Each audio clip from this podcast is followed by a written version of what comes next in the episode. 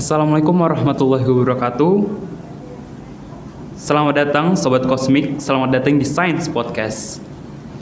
Ya, uh, sebelumnya izinkan saya untuk memperkenalkan diri saya sendiri.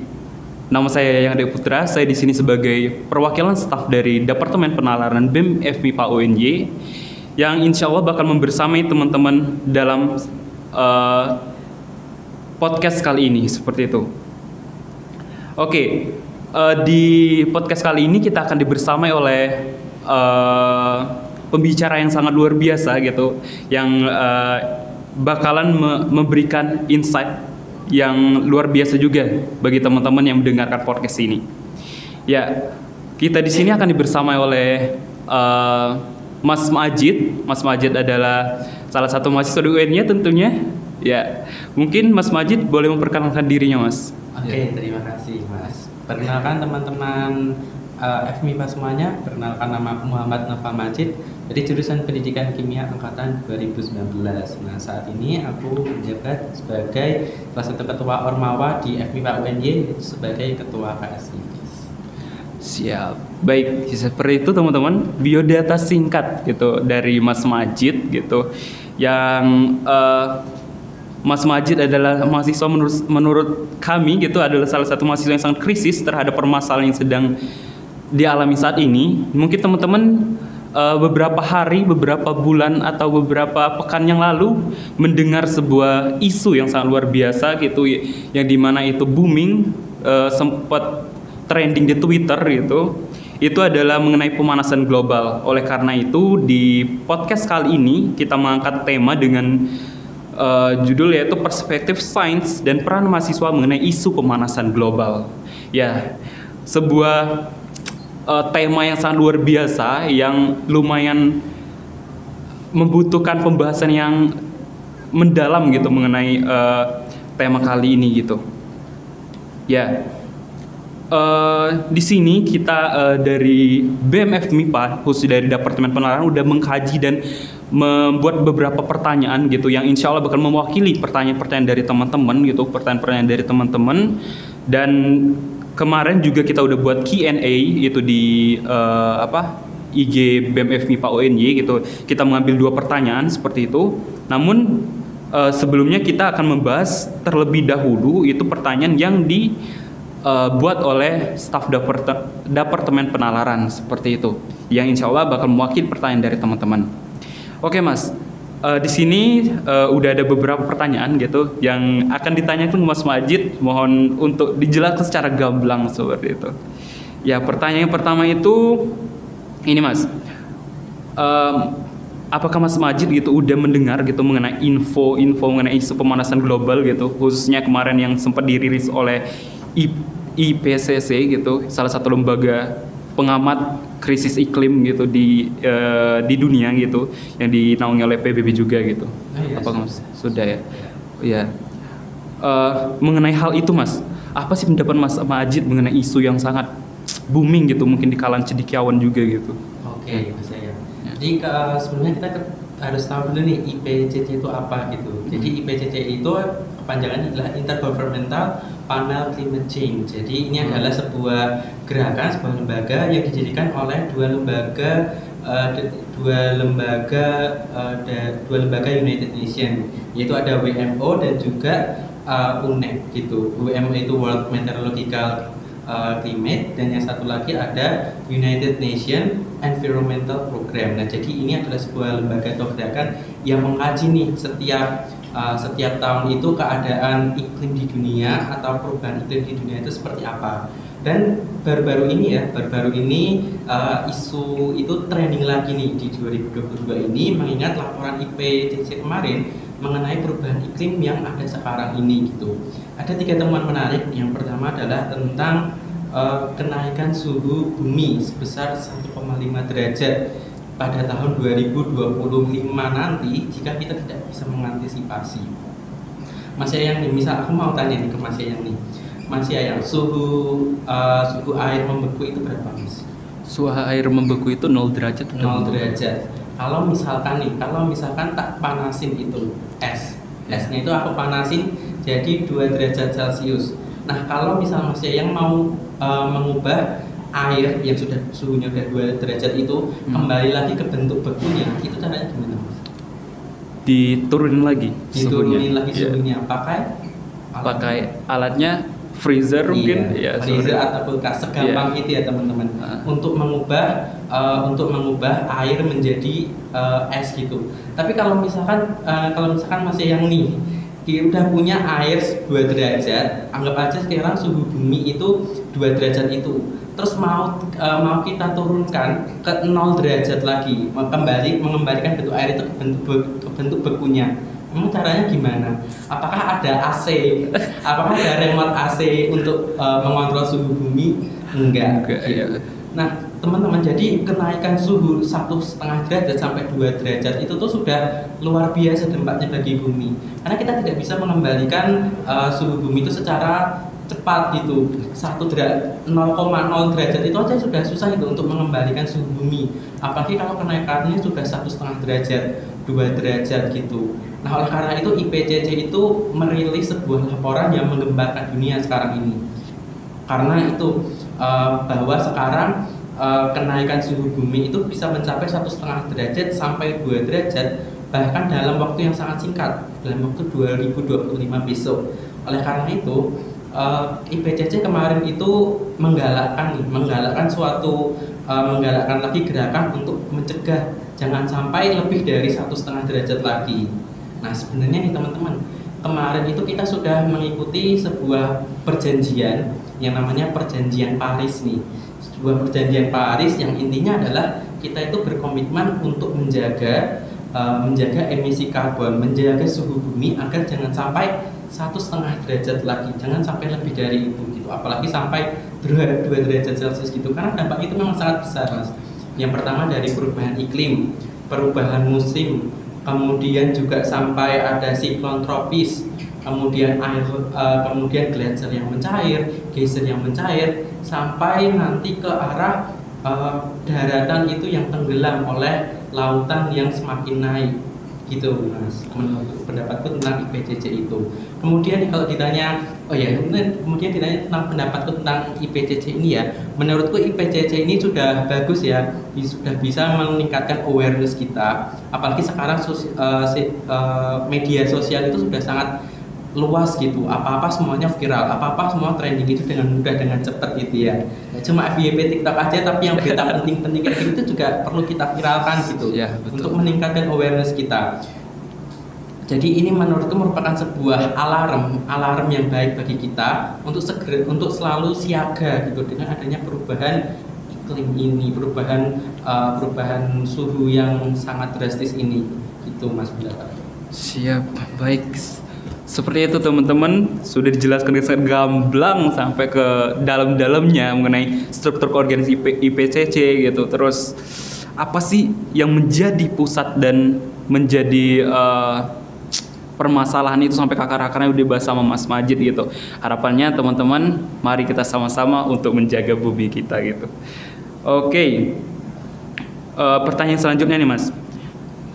Eh, sepe- seperti saat ini mas. Saya aja itu eh, sangat merasakan gitu perbedaan. Sebetulnya saya sebagai anak rantau nih mas. Dulu tuh datang ke Jogja itu eh, suhunya tuh kayak ya biasa-biasa aja gitu. Kayak nggak terlalu gerah seperti sekarang. Nah sekarang itu gerahnya itu sangat kerasa mas. Eh, nah apa kaitannya dengan eh, cua- apa cuaca dan suhu dan tadi gerahnya sekarang itu apa kaitannya dengan fenomena dengan isu pemanasan global tadi apakah ada atau tidak gitu mas kemudian kenapa bisa seperti itu gitu Oke, eh, cuaca yang akhir-akhir ini terasa panas ya. iya betul Hmm, kalau ditanya apakah itu berhubungan langsung dengan adanya perubahan iklim yang berlangsung sekarang, sebenarnya jawabnya enggak. Sebenarnya singkatnya sih enggak, itu. enggak terlalu berhubungan karena memang eh, kalau yang kita alami sekarang itu karena memang adanya eh, perubahan musim di Indonesia. Memang sekarang itu lagi ada perubahan musim di Indonesia. Jadi memang belakangan ini terasa sangat panas gitu.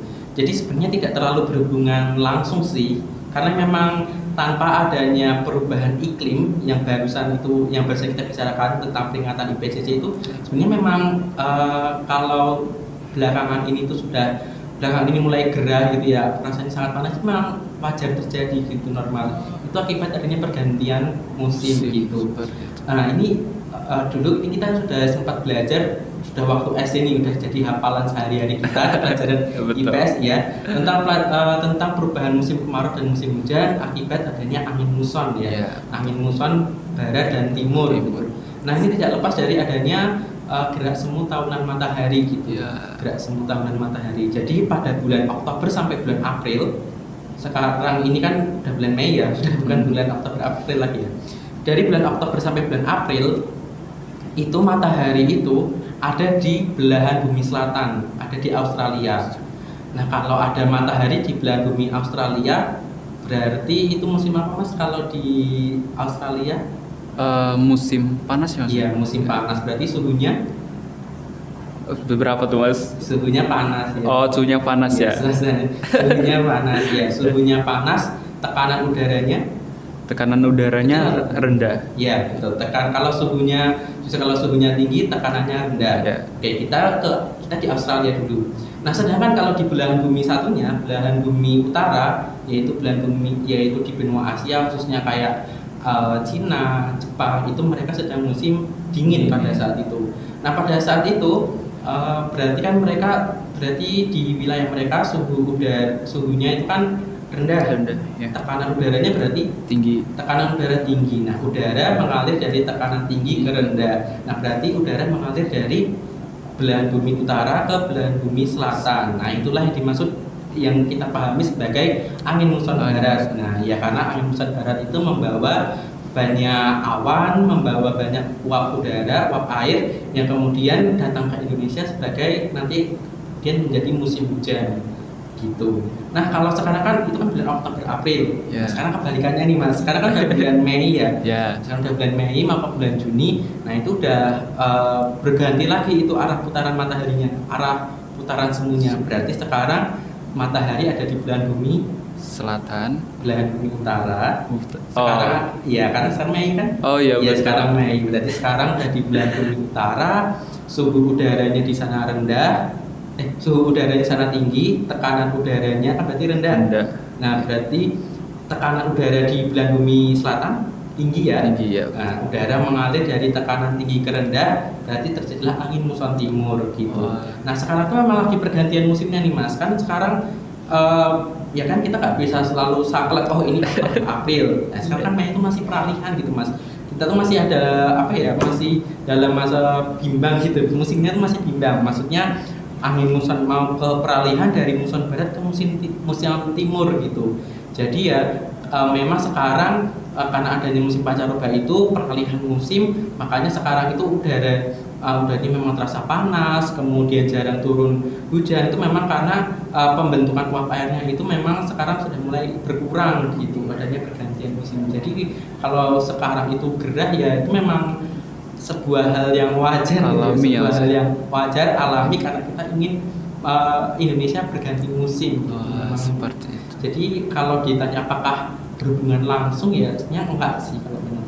Oh, seperti itu. Ya, teman-teman, jadi yang mengka yang sering mengaitkan antara kondisi sekarang dengan keadaan isu-isu global sekarang ternyata menurut Mas Majid itu tidak berhubungan secara langsung. Oleh karena itu, mari mengingat kembali materi IPS kelas SMP dulu gitu. Jangan sampai seperti saya yang udah lupa. Oke, pertanyaan selanjutnya nih Mas. Eh, tadi Mas Majid udah nyinggung mengenai keadaan bumi di tahun 2025 gitu, yang di mana sangat memprihatinkan kalau saya perhatiin tadi Mas ya. Eh, nah, mengenai isu eh, ka- bahwasanya di dua- tahun 2025 itu bumi tidak layak huni lagi itu apakah benar atau tidak Mas gitu? Oke. Ya, Dua apakah 2025 bumi ini masih layak huni gitu? ya seperti itu. Hmm, kalau menurutku sih ya masih aja sih sebenarnya. Apakah kemudian ada perbeda ada perubahan yang signifikan terus langsung langsung kita bisa mengklaim oh 2025 nggak layak huni. Kalau menurutku ya itu terlalu cepat kalau kita ingin uh, menjustifikasi 20 2025 itu udah nggak layak huni gitu sih.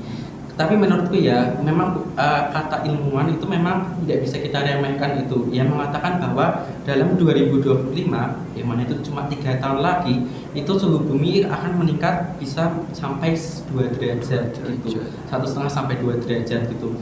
Nah seperti yang aku bilang tadi nih perubahan yang cuma ah cuma satu derajat apa sih kerasanya kita gitu ya? Kita kalau sekarang kan di Jogja ini sekarang ya misalnya nih sekarang suhu AC 26 nih suhu AC sekarang 26 derajat terus mau kita naikin uh, mau kita turunin ke 25 emang ngaruhnya apa? Kan nggak kerasa. Yeah. tapi ternyata kalau untuk suhu bumi wah ini udah nggak main-main yeah. satu derajat aja udah membuat geyser mencair gletser mencair uh, kemudian air laut meningkat. Itu uh, teman-teman pasti sudah uh, pernah mendengarkan dengan Jakarta yang tenggelam, Pantura yang tenggelam, yeah. Brebes yang tenggelam, pokoknya pantai utara Jawa itu udah semuanya itu udah mulai tenggelam itu. Hmm. Nah sampai pulau-pulau di Indonesia yang juga uh, 17.000 pulau yang beberapa ribu pulau itu juga terancam akan tenggelam gitu. Jadi memang ancaman ini bukan main-main, bukan bukan sebuah takut uh, sebuah apa ya ancaman yang sifatnya hanya menakut-nakuti gitu. Tapi memang uh, ini adalah ancaman yang harus kita hadapi bersama. Oleh karena itu memang harus kita tingkatkan awareness kita terhadap lingkungan gitu ya jangan sampai kita menyesal gitu ya kita udah sekarang kita tinggal di daratan Pantura terus kemudian tempat tinggal kita udah terle, udah tenggelam banjir udah tenggelam oleh banjirop dan sampai itu terjadi gitu uh, 2025 memang hanya tiga tahun lagi tetapi masih bisa kita cegah gitu masih bisa kita uh, masih bisa kita cegah perubahan suhu yang mendadak itu satu setengah sampai dua derajat itu gitu mas. Oke seperti itu. Jadi harus tetap stay positif teman-teman. Jadi ya eh, kita memperhatikan himbauan daripada dari uh, para ilmuwan, namun kita juga harus mengusahakan supaya untuk lebih care terhadap bumi kita saat ini seperti itu. Ya. Nah mungkin tadi sebenarnya udah disinggung-singgung sama Mas Majid ya. Uh, dampak nih mas dampak dari perubahan suhu yang meningkat ini apa aja gitu dan seperti apa ya. oke perubahan suhu yang meningkat perubahan suhu yang drastis ini ya drastis itu satu setengah sampai dua derajat ya aku bilang drastis ya, ya beda skala gitu ya beda skala dengan kita misalkan memanaskan um, memanaskan tabung reaksi yeah. 20 ke 60 derajat itu kan drastis ya ha. tapi kalau berbicara dengan suhu bumi satu setengah sampai dua derajat itu aja udah drastis, gitu. drastis gitu ya. tadi yang aku bilang tadi ya itu tadi ada ada siklon tropis kemudian ada banjir perubahan iklim perubahan musim gitu yang diakibatkan oleh manusianya itu sendiri gitu. Contohnya ada uh, deforestasi. Deforestasi itu adalah penebangan liar gitu. Nah, Mas yang dari jurusan apa Mas? Saya pendidikan biologi, Mas. Maksudnya dari ya. pendidikan biologi. Nah, tentunya uh, orang-orang biologi lebih paham nih. Insya Allah. Nih, misalkan nih, kalau misalkan uh, tentunya teman-teman biologi udah belajar ini nih tumbuhan, tumbuhan berfotosintesis. Fotosintesis itu masuk metabolisme apa mas? Uh, aerob. Iya, ya itu respirasi air. Kalau ah. metabolismenya anabolisme atau kata Oh, anabolisme. Iya, anabolisme yeah. karena kan penyusunan suatu zat-zat kecil untuk menjadi molekul yang lebih ya, kompleks. yang lebih kompleks. Contohnya itu ada bahan-bahannya adalah H2O, CO2 gitu ya. Yeah. H2O, CO2. Nah, CO2 ini nih, CO2 ini yang jadi biang keladi pemanasan global di Indonesia, global di Indonesia dan juga dunia gitu. Nah, uh, contoh CO2 ini bisa kita uh, termasuk dalam emisi karbon gitu. Jadi gampangnya emisi karbon itu adalah jumlah karbon yang akan dilepaskan ke udara gitu. Nah, ada beberapa gas, uh, ada beberapa gas yang menyebabkan adanya uh, pemanasan global ini nih. Ada gas CO2, ada gas NO2, ada gas metana gitu. Nah, CO2 ini, CO2 ini ber, uh, menjadi komponen yang paling besar itu untuk menyumbang emisi karbon ini CO2 uh, CO2 ini tapi ini nih teman-teman CO2 ini bisa kita uh, kurangi dengan signifikan dengan cara menanam pohon beneran. Hanya dengan menanam pohon. Contohnya kita misalkan kita ambil contoh pohon beringin yang besar ya.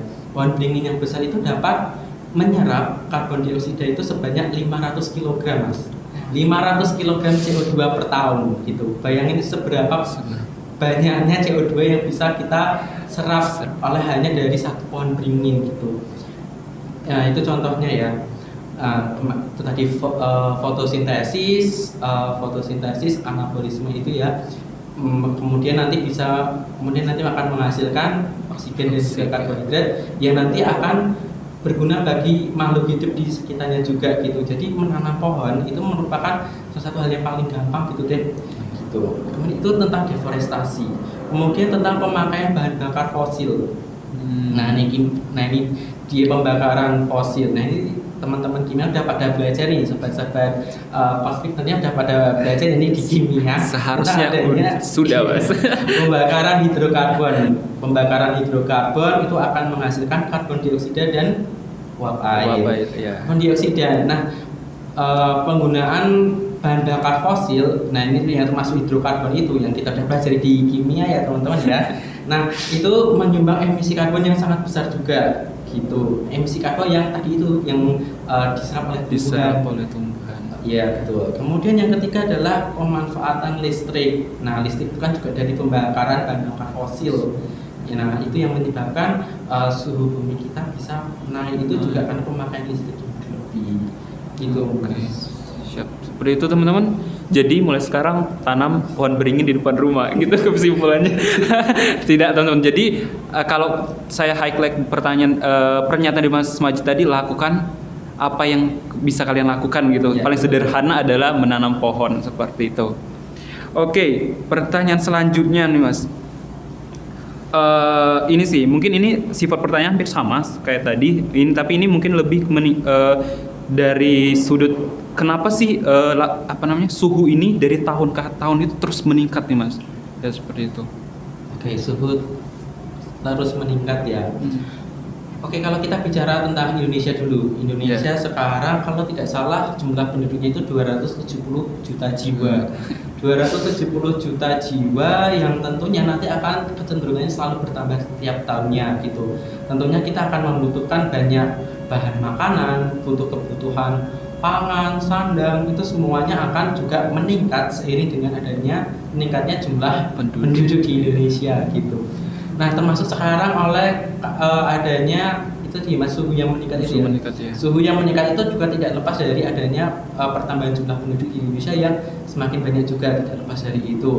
Dan juga yang tadi aku bilang nih tentang adanya uh, efek rumah kaca gitu. Nah ini hmm. kebanyakan orang ini sering bingung nih tentang efek rumah kaca ini ya rumah yang punya kaca gitu. Apakah, apakah efek rumah kaca itu oh hanya terjadi di rumah kaca atau oh ini tuh uh, kerugian akibat punya rumah kaca. Gitu enggak ya teman-teman? Teman-teman enggak gitu ya. Jadi teman-teman yang dimaksud dengan efek rumah kaca ini uh, adalah uh, rumah kaca ini dibentuk dibangun itu gunanya untuk memerangkap panas Hmm. Nah, memang kalau di Indonesia memang tidak populer rumah kaca ini karena di Indonesia udah panas gitu. Uh. Beda sama di luar negeri gitu. Luar negeri yang biasanya sih pakai rumah kaca. Rumah kaca. Gitu.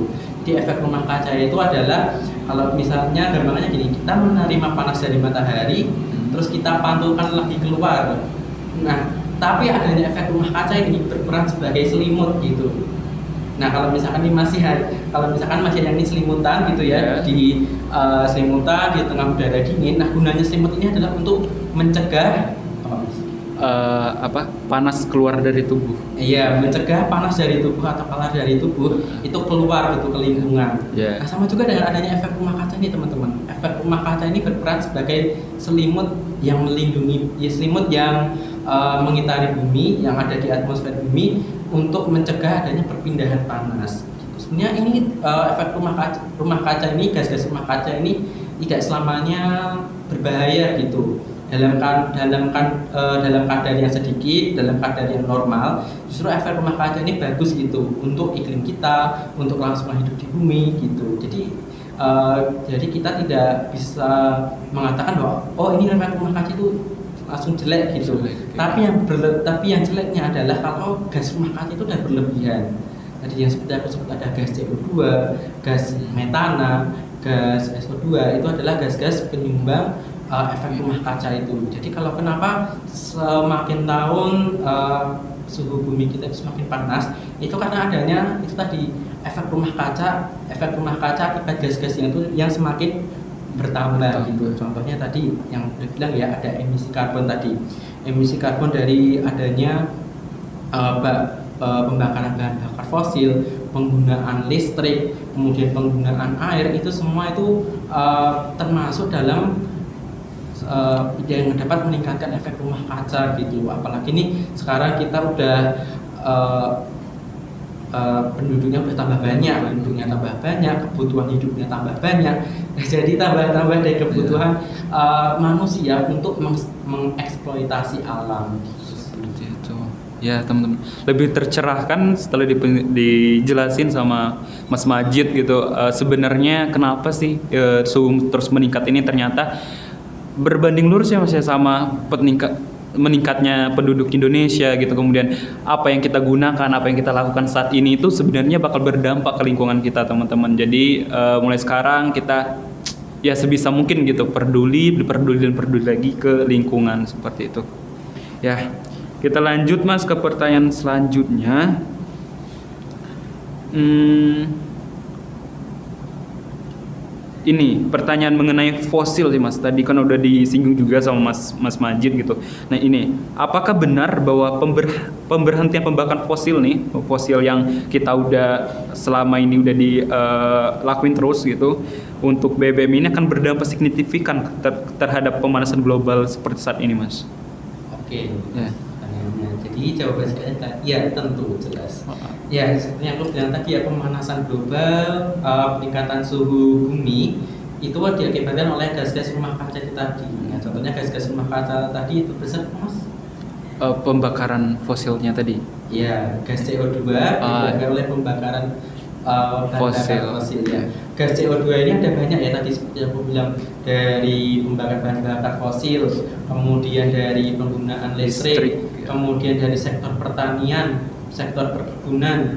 Bahkan tadi itu yang aku bilang ya kan tadi uh, karbon ya emisi karbon. Karbon itu bukan hanya CO2 aja tapi juga ada metana. Metana yang rumus ibunya CH4 nah CH4 ini nih metana ini nih jadi gas buangan. Mas dari mana? Gas buangan mana? CH4 ini di peternakan. Dari mana? Dari mana mas? Dari mana guys? Nah jawabannya itu tak terduga ya itu ternyata dari kentut sapi. Waduh. Nah memang surprisingly gitu ya surprisingly kentut sapi itu menghasilkan banyak metana, metana. yang yang nanti akan meningkatkan uh, suhu uh, suhu bumi dengan meningkatnya uh, efek rumah kaca itu mas.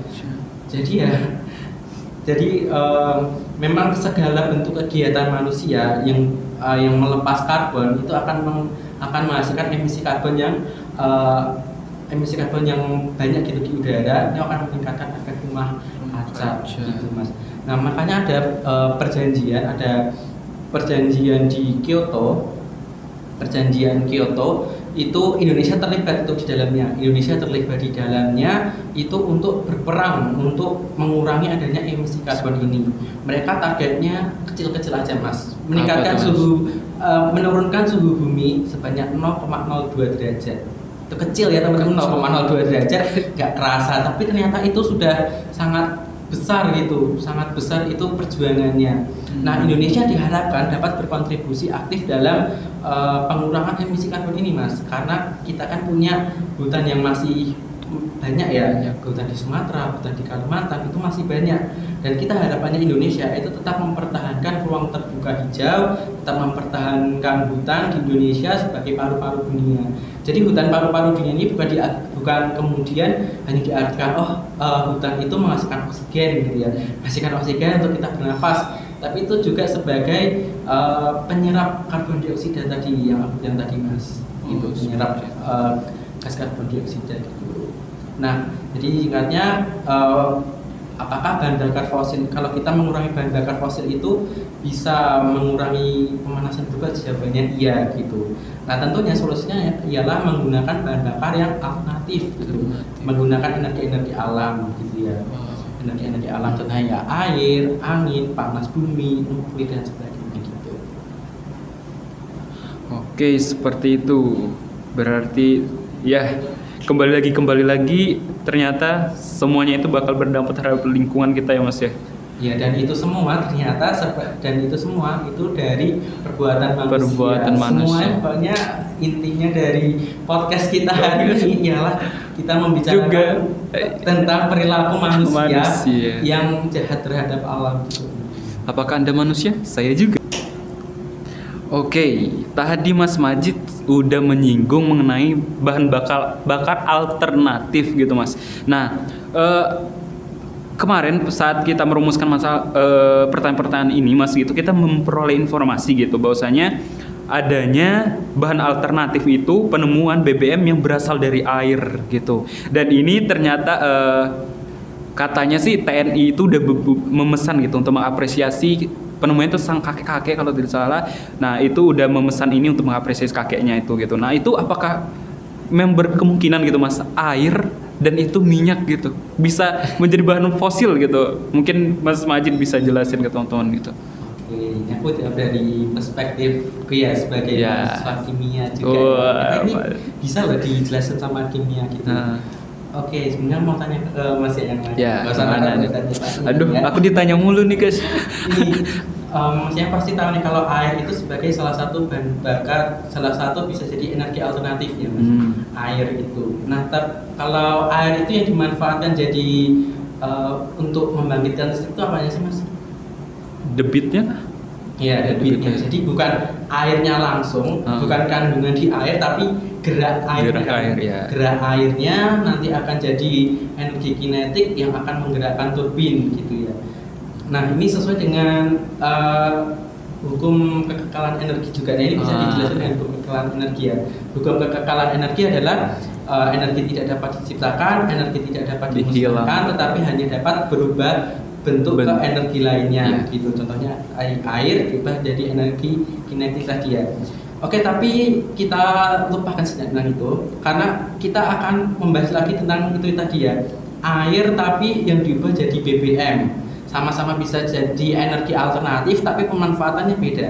Kalau tadi yang satunya pakai energi apa tadi Kinestetik? pakai energi kinetik ya Ya, energi gerak. Nah sekarang kita memanfaatkan sifat air. Kita memanfaatkan air kandungan dalam air untuk kemudian kita gunakan untuk membangkitkan listrik gitu menjadi bahan bakar oke ini bisa di eh, bisa dijelaskan oleh kimia ya oleh eh, prinsip atau konsep elektrolisis air gitu elektrolisis air itu kalau teman-teman tahu ya kalau ini teman-teman kimia pasti tahu nih ya. Harus tahu dong. Jadi ada gampangannya gitu, ada sebuah uh, wadah, wadah yang berisi air, Ya. kemudian uh, disambungkan oleh dua elektroda, elektroda positif yang namanya anoda, terus Ah. elektroda negatif namanya anoda, kemudian dihubungkan dengan baterai gitu ya.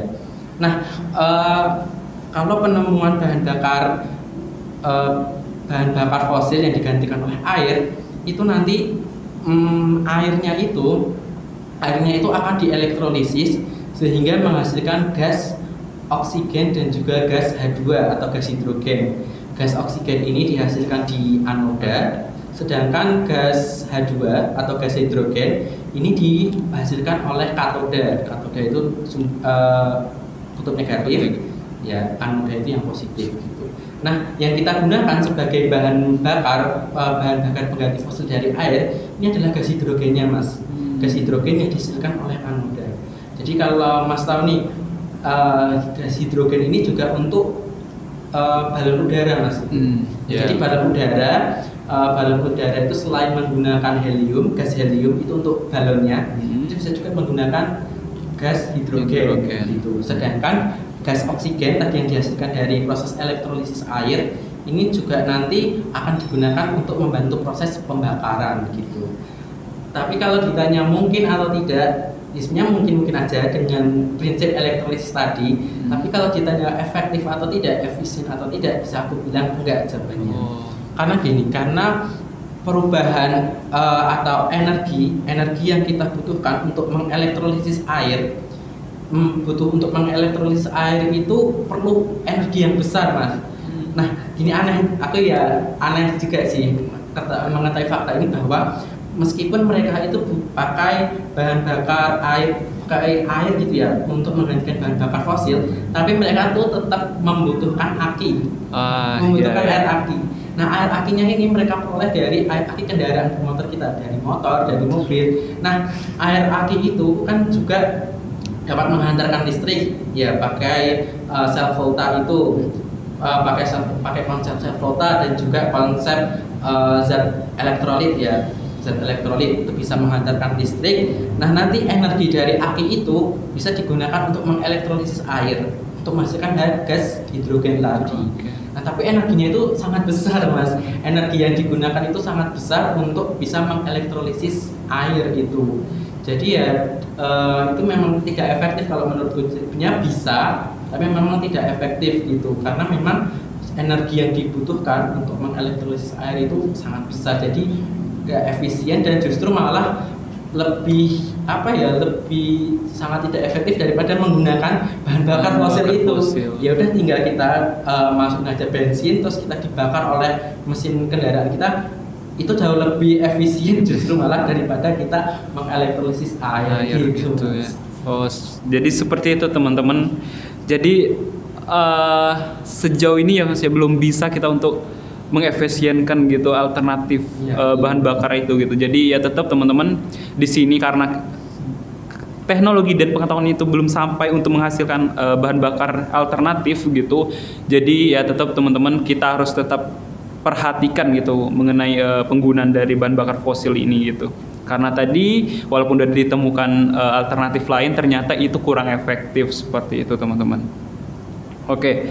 Eh, nah, ini Mas yang mungkin teman-teman juga menantikan gitu bakal diangkat di podcast ini gitu isu mengenai pemanasan global dari kaca internasional gitu dari eh, cendikiawan yang ada di eh, dunia gitu. Yang di mana mengenai eh, ilmuwan NASA, ilmuwan NASA yang terjun ke lapangan dan eh, kayak demo-demo gitu kan biasa kita ngelihat demo masyarakat mahasiswa gitu di depan rektoratnya masing-masing gitu sekarang ilmuwan gitu ilmuwan seorang cendikiawan yang mungkin bakal berpikir beberapa kali gitu untuk turun ke jalan gitu sampai-sampai dia turun ke jalan gitu Nah, ternyata itu mereka menyinggung mengenai pemanasan global di tahun 2025 tadi gitu.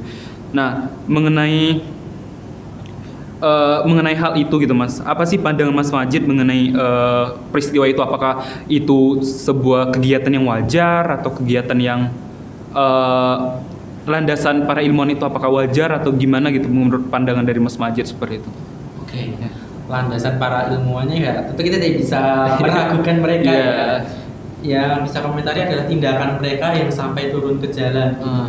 Kalau kita sebagai mahasiswa, kita mahasiswa eh, protes terhadap suatu kebijakan, kita wajar ya kalau kita kemudian eh, turun ke jalan gitu.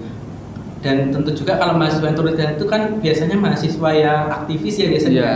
bukan manusia yang bukan mahasiswa, bukan mahasiswa yang biasanya yang nggak biasa turun ke lapangan gitu.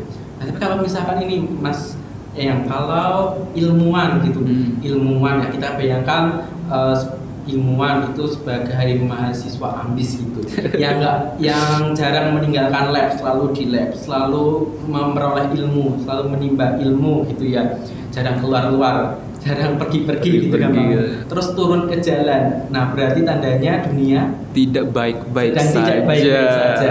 Ya itu memang bukan sebuah apa ya sebuah lelucon. gitu. Lelucon, memang benar-benar ancaman gitu Ya. bagi eh, bagi umat manusia gitu.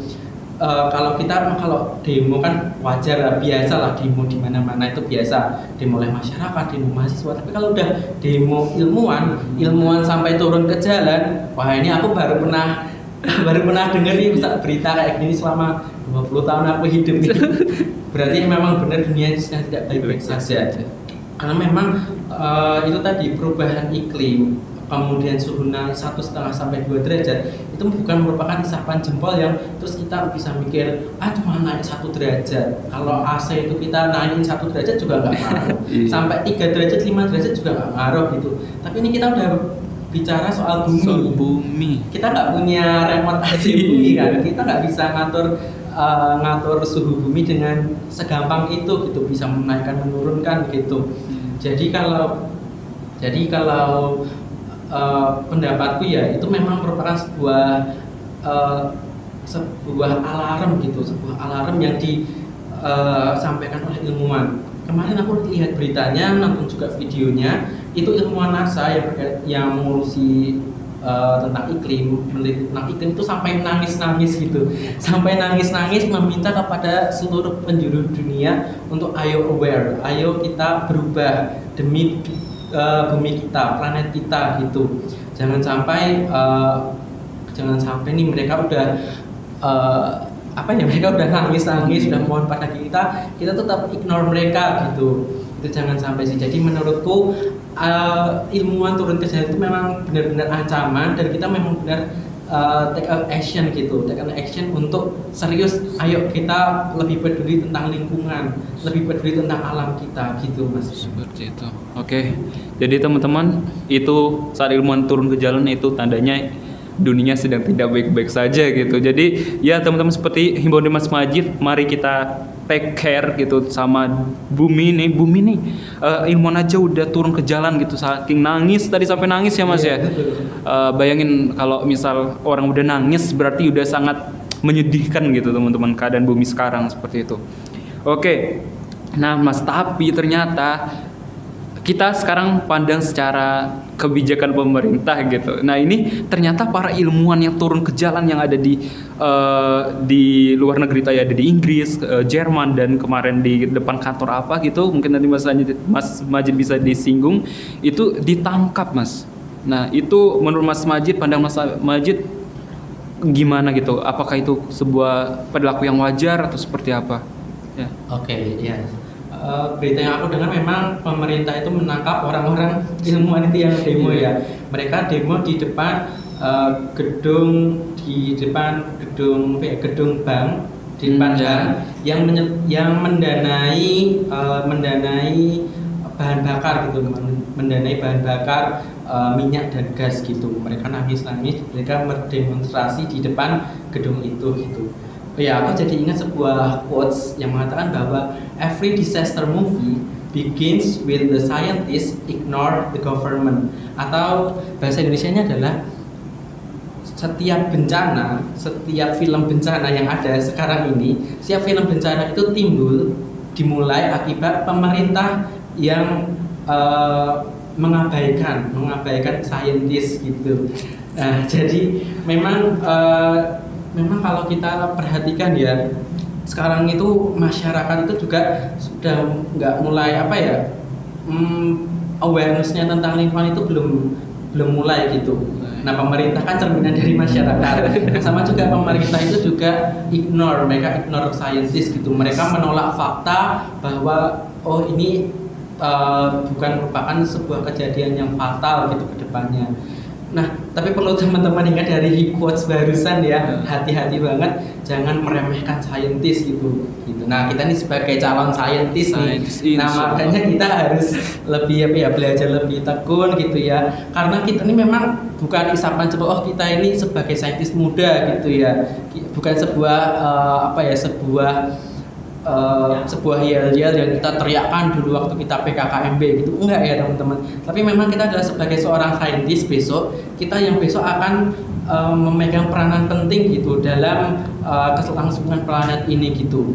Nah aku yakin mereka ilmuwan NASA itu sudah meneliti lebih jauh tentang adanya perubahan iklim perubahan suhu. Satu setengah sampai dua derajat itu tadi memang terasa kecil gitu tapi ternyata ternyata berdampak signifikan bagi bumi kita gitu. Nah jadi aku pengen memang benar-benar dunia ini sedang tidak baik-baik saja karena ilmuwan turun ke jalan itu. Yeah. benar-benar take serius nih teman-teman. Serius.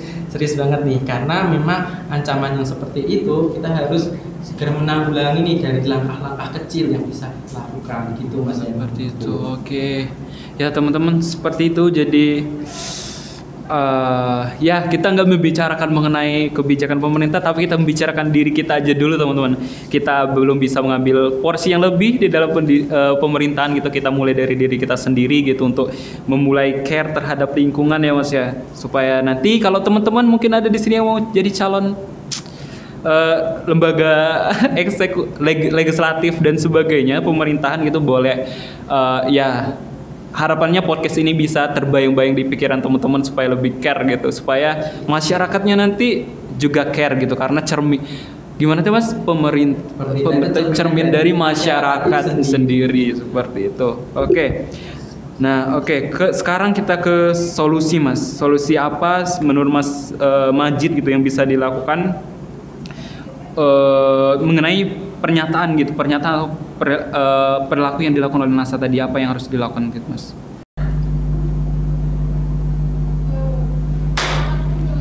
Oke, pertanyaan selanjutnya nih Mas, yang mungkin ini eh, bakal menjadi pertanyaan terakhir dari pertanyaan- umum yang sebelumnya ke Q&A in- Instagram gitu.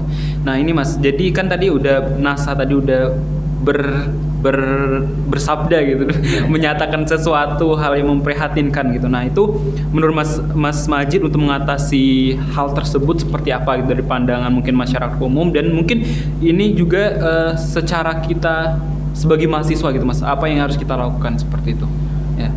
Sebenarnya solusi dari permasalahan yang kita sekarang hadapi ini sebenarnya udah jadi hafalan yang selalu kita apa ya, yang selalu kita hafal dari dulu zaman SD ya.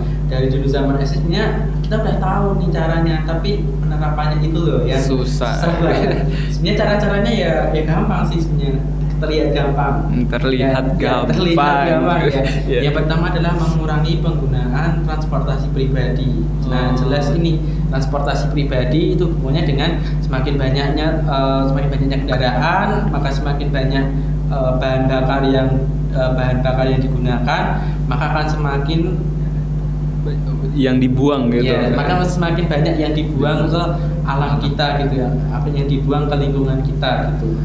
Pertama adalah mengurangi itu transportasi eh, transportasi pribadi itu ya, Pribadi. kemudian beralih ke transportasi umum gitu.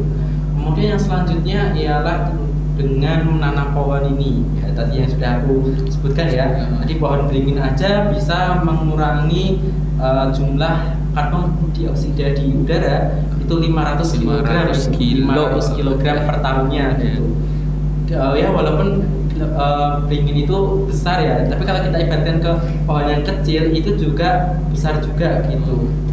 Kemudian lagi selain adanya penanaman pohon juga kita bisa dengan eh, meng- ya pokoknya mengurangi eh, konsumsi energi gitu. Kita hemat energi. Contohnya lampu yang tidak eh, lampu yang tidak dipakai misalnya kita pakai empat ya Eh, Berarti waduh, ini dipakai semua pakai ya? semua. oke berarti kita udah hemat energi Hemat ya. energi, maksudku adalah kalau misalkan nih ada misalkan di ruangan ini ada empat empat lampu gitu ya.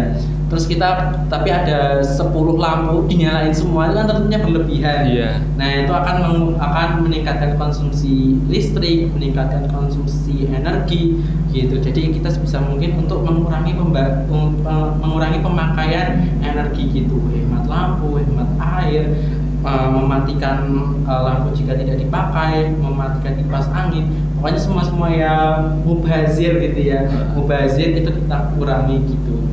Nah termasuk juga tadi itu nih aku tadi menyinggung soal uh, hukum kekalahan energi, tadi itu ya. Energi, ya. itu berhubungan dengan listrik tadi itu. Kenapa sih kita cuma matiin lampu? Atau misalkan ini kita uh, biasaan ya kita biasanya pakai uh, roll panjang kayak gini. Kita Ya. pakai roll panjang kayak gini ini terus kita ngecas ngecas HP gitu. Terus setelah HP-nya itu penuh kita cabut casnya tapi nggak sama kabelnya, juga Kabelnya. dari roll itu. Nah itu juga ternyata menguras energi gitu. Kenapa bisa menguras energi itu tadi? Ya karena seperti yang tadi yang kita bilang aku yang bilang tadi bahwa eh, selain bahan bakar fosil kita kan juga menggunakan bahan bakar energi alternatif tadi ya air ya angin tapi itu semua itu kan eh, terbatas. Terbatas dalam artian ya kita tidak bisa langsung memanfaatkan air langsung banyak gitu angin langsung banyak gitu. Tetap ada alokasinya ke eh, penggunaan-penggunaannya yang berbeda-beda gitu. Jadi ya mari kita hemat energi gitu. Oke kemudian cara eh, cara lain yang mudah cara lain yang mudah adalah dengan melakukan 3R gitu apa tuh mas Nah, adalah reuse, uh, reduce, reuse, recycle. Recycle. Mulai dari pertama reduce atau mengurangi. Nih, contohnya pilihan gampang kalau misalkan kita ke Indomaret gitu. Kita mengurangi reduce ya kita mau pakai kantong plastik atau atau pakai kantong belanja yang enggak sekali pakai tentunya kita pilih kantong belanja yang ya sekali Tidak pakai sekali itu pakai. kita sudah menerapkan langkah pertama 3R yaitu reduce Reduce. kemudian yang kedua adalah reuse gitu reuse itu atau memanfaatkan kembali misalkan nih oh aku nggak bawa kantong belanjaan jadi terpaksa pakai plastik Plastik. Nah kita reuse tuh, kita pakai lagi. Oh kalau misalkan aku memang nggak punya kantong belanjaan dan memang lagi nggak bisa banget untuk beli kantong belanjaan, ya udah tadi kantong plastik yang aku bawa, yang tadi aku uh, dapat dari supermarket ini, aku pakai lagi di Ya. kalau mau pakai belanja ke Oke. tempat lain gitu, ke waktu di waktu yang lain gitu, pakai lagi kantong plastiknya. Terus langkah ketiga adalah recycle. Langkah ketiga adalah recycle, kita memanfaatkan kembali. Oh, tadi plastik belanjaan, eh, oh aku udah bisa pakai kantong belanja nih, udah punya kantong belanja. Terus kantong plastiknya aku kemanain? Nah, bisa pakai untuk prakarya anak, prakarya anak-anak, bisa bisa kita untuk eh, hiasan rumah. Itu kan banyak ya kita kan di YouTube itu banyak kerajinan-kerajinan dari berbahan dasar eh, plastik, Plastik, gitu ya. ya bisa juga. Atau kita minta ke instalasi daur ulang gitu. Kita kirim sampah plastiknya untuk mereka daur ulang itu juga bisa. Jadi intinya adalah kita meminimalisir bahan-bahan limbah itu untuk terbuang ke alam gitu. Karena memang semakin banyak produksi dari bahan-bahan seperti itu itu akan mengurangi uh, konsumsi energi gitu. Maka sebisa mungkin kita melakukan 3R tadi Tiga, itu ya. reduce, reuse dan recycle recycle. Gitu seperti itu. Oke. Siap. Ada beberapa poin teman-teman. Jadi kita harus menghemat energi save energi ya mas ya. Kemudian kita mulai peduli terhadap lingkungan dan mengalihkan ya mas ya tadi sampah-sampah plastik mungkin dan sebagainya gitu nah kalau kita sadari teman-teman sebenarnya udah ada dan udah banyak masyarakat yang mungkin udah mulai care ya mas ya sama uh, keadaan uh, lingkungan saat ini tapi ya tetap saja mungkin kalau perbandingan antara yang peduli sama yang nggak peduli satu berbanding tiga ya tetap aja bakal mempercepat uh, kerusakan alam dan berujung nanti ke pemanasan global seperti mas ya. Ya. Oke, pertanyaan umum sudah selesai, Mas. Kita ke pertanyaan daripada sahabat kosmik di Instagram gitu. Ada dua pertanyaan nih, Mas. Oke, pertanyaan pertama itu dari Ed Nasya SSZ gitu. Itu eh, apa? Ejaannya tuh N A S Y A A S S Z gitu. Oke, dia nanya gini, Mas. Kemarin cukup viral terkait penghapusan email sebagai upaya mengurangi pemanasan global. Itu sebenarnya fakta atau bukan sih gitu? Ya, gimana tuh, Mas? Nah, ini Mas ini trending ngikutin tren ya. iya kayaknya. Tapi aku juga bingung nih, kenapa dari langkah kita untuk mengatasi perubahan iklim, mengatasi uh, mencegah agar suhu itu tambah naik, suhu bumi tambah naik, kenapa yang terpikirkan oleh jutaan manusia sekarang adalah menghapus email? Email Kenapa ya? gitu. Kenapa Ya. dari semua langkah kecil yang tadi udah aku paparin nih, kenapa Kenapa? kita uh, apa ya membuat lang- membuat suatu terobosan baru berupa Menghapus email gitu. kecil ya nggak ngerti sini asalnya dari mana gitu. Iya. Oke, secara singkat aku akan jawab bahwa apakah berpengaruh atau tidak terhadap perubahan iklim, perubahan global dan sebagainya. Aku akan jawab enggak. Oh, Tidak ya, pengaruh gitu. Alasannya kenapa? Karena gini teman-teman. Eh, email, email yang ada di handphone kita yang tersimpan dalam yang kita bisa yang biasa buka di laptop kita itu tersimpan dalam sebuah server gitu. Hmm. dalam sebuah server dalam sebuah storage yang tentunya dikelola oleh uh, layanan internet ya atau oleh Google gitu. Ya peng- pengelola jasa email gitu.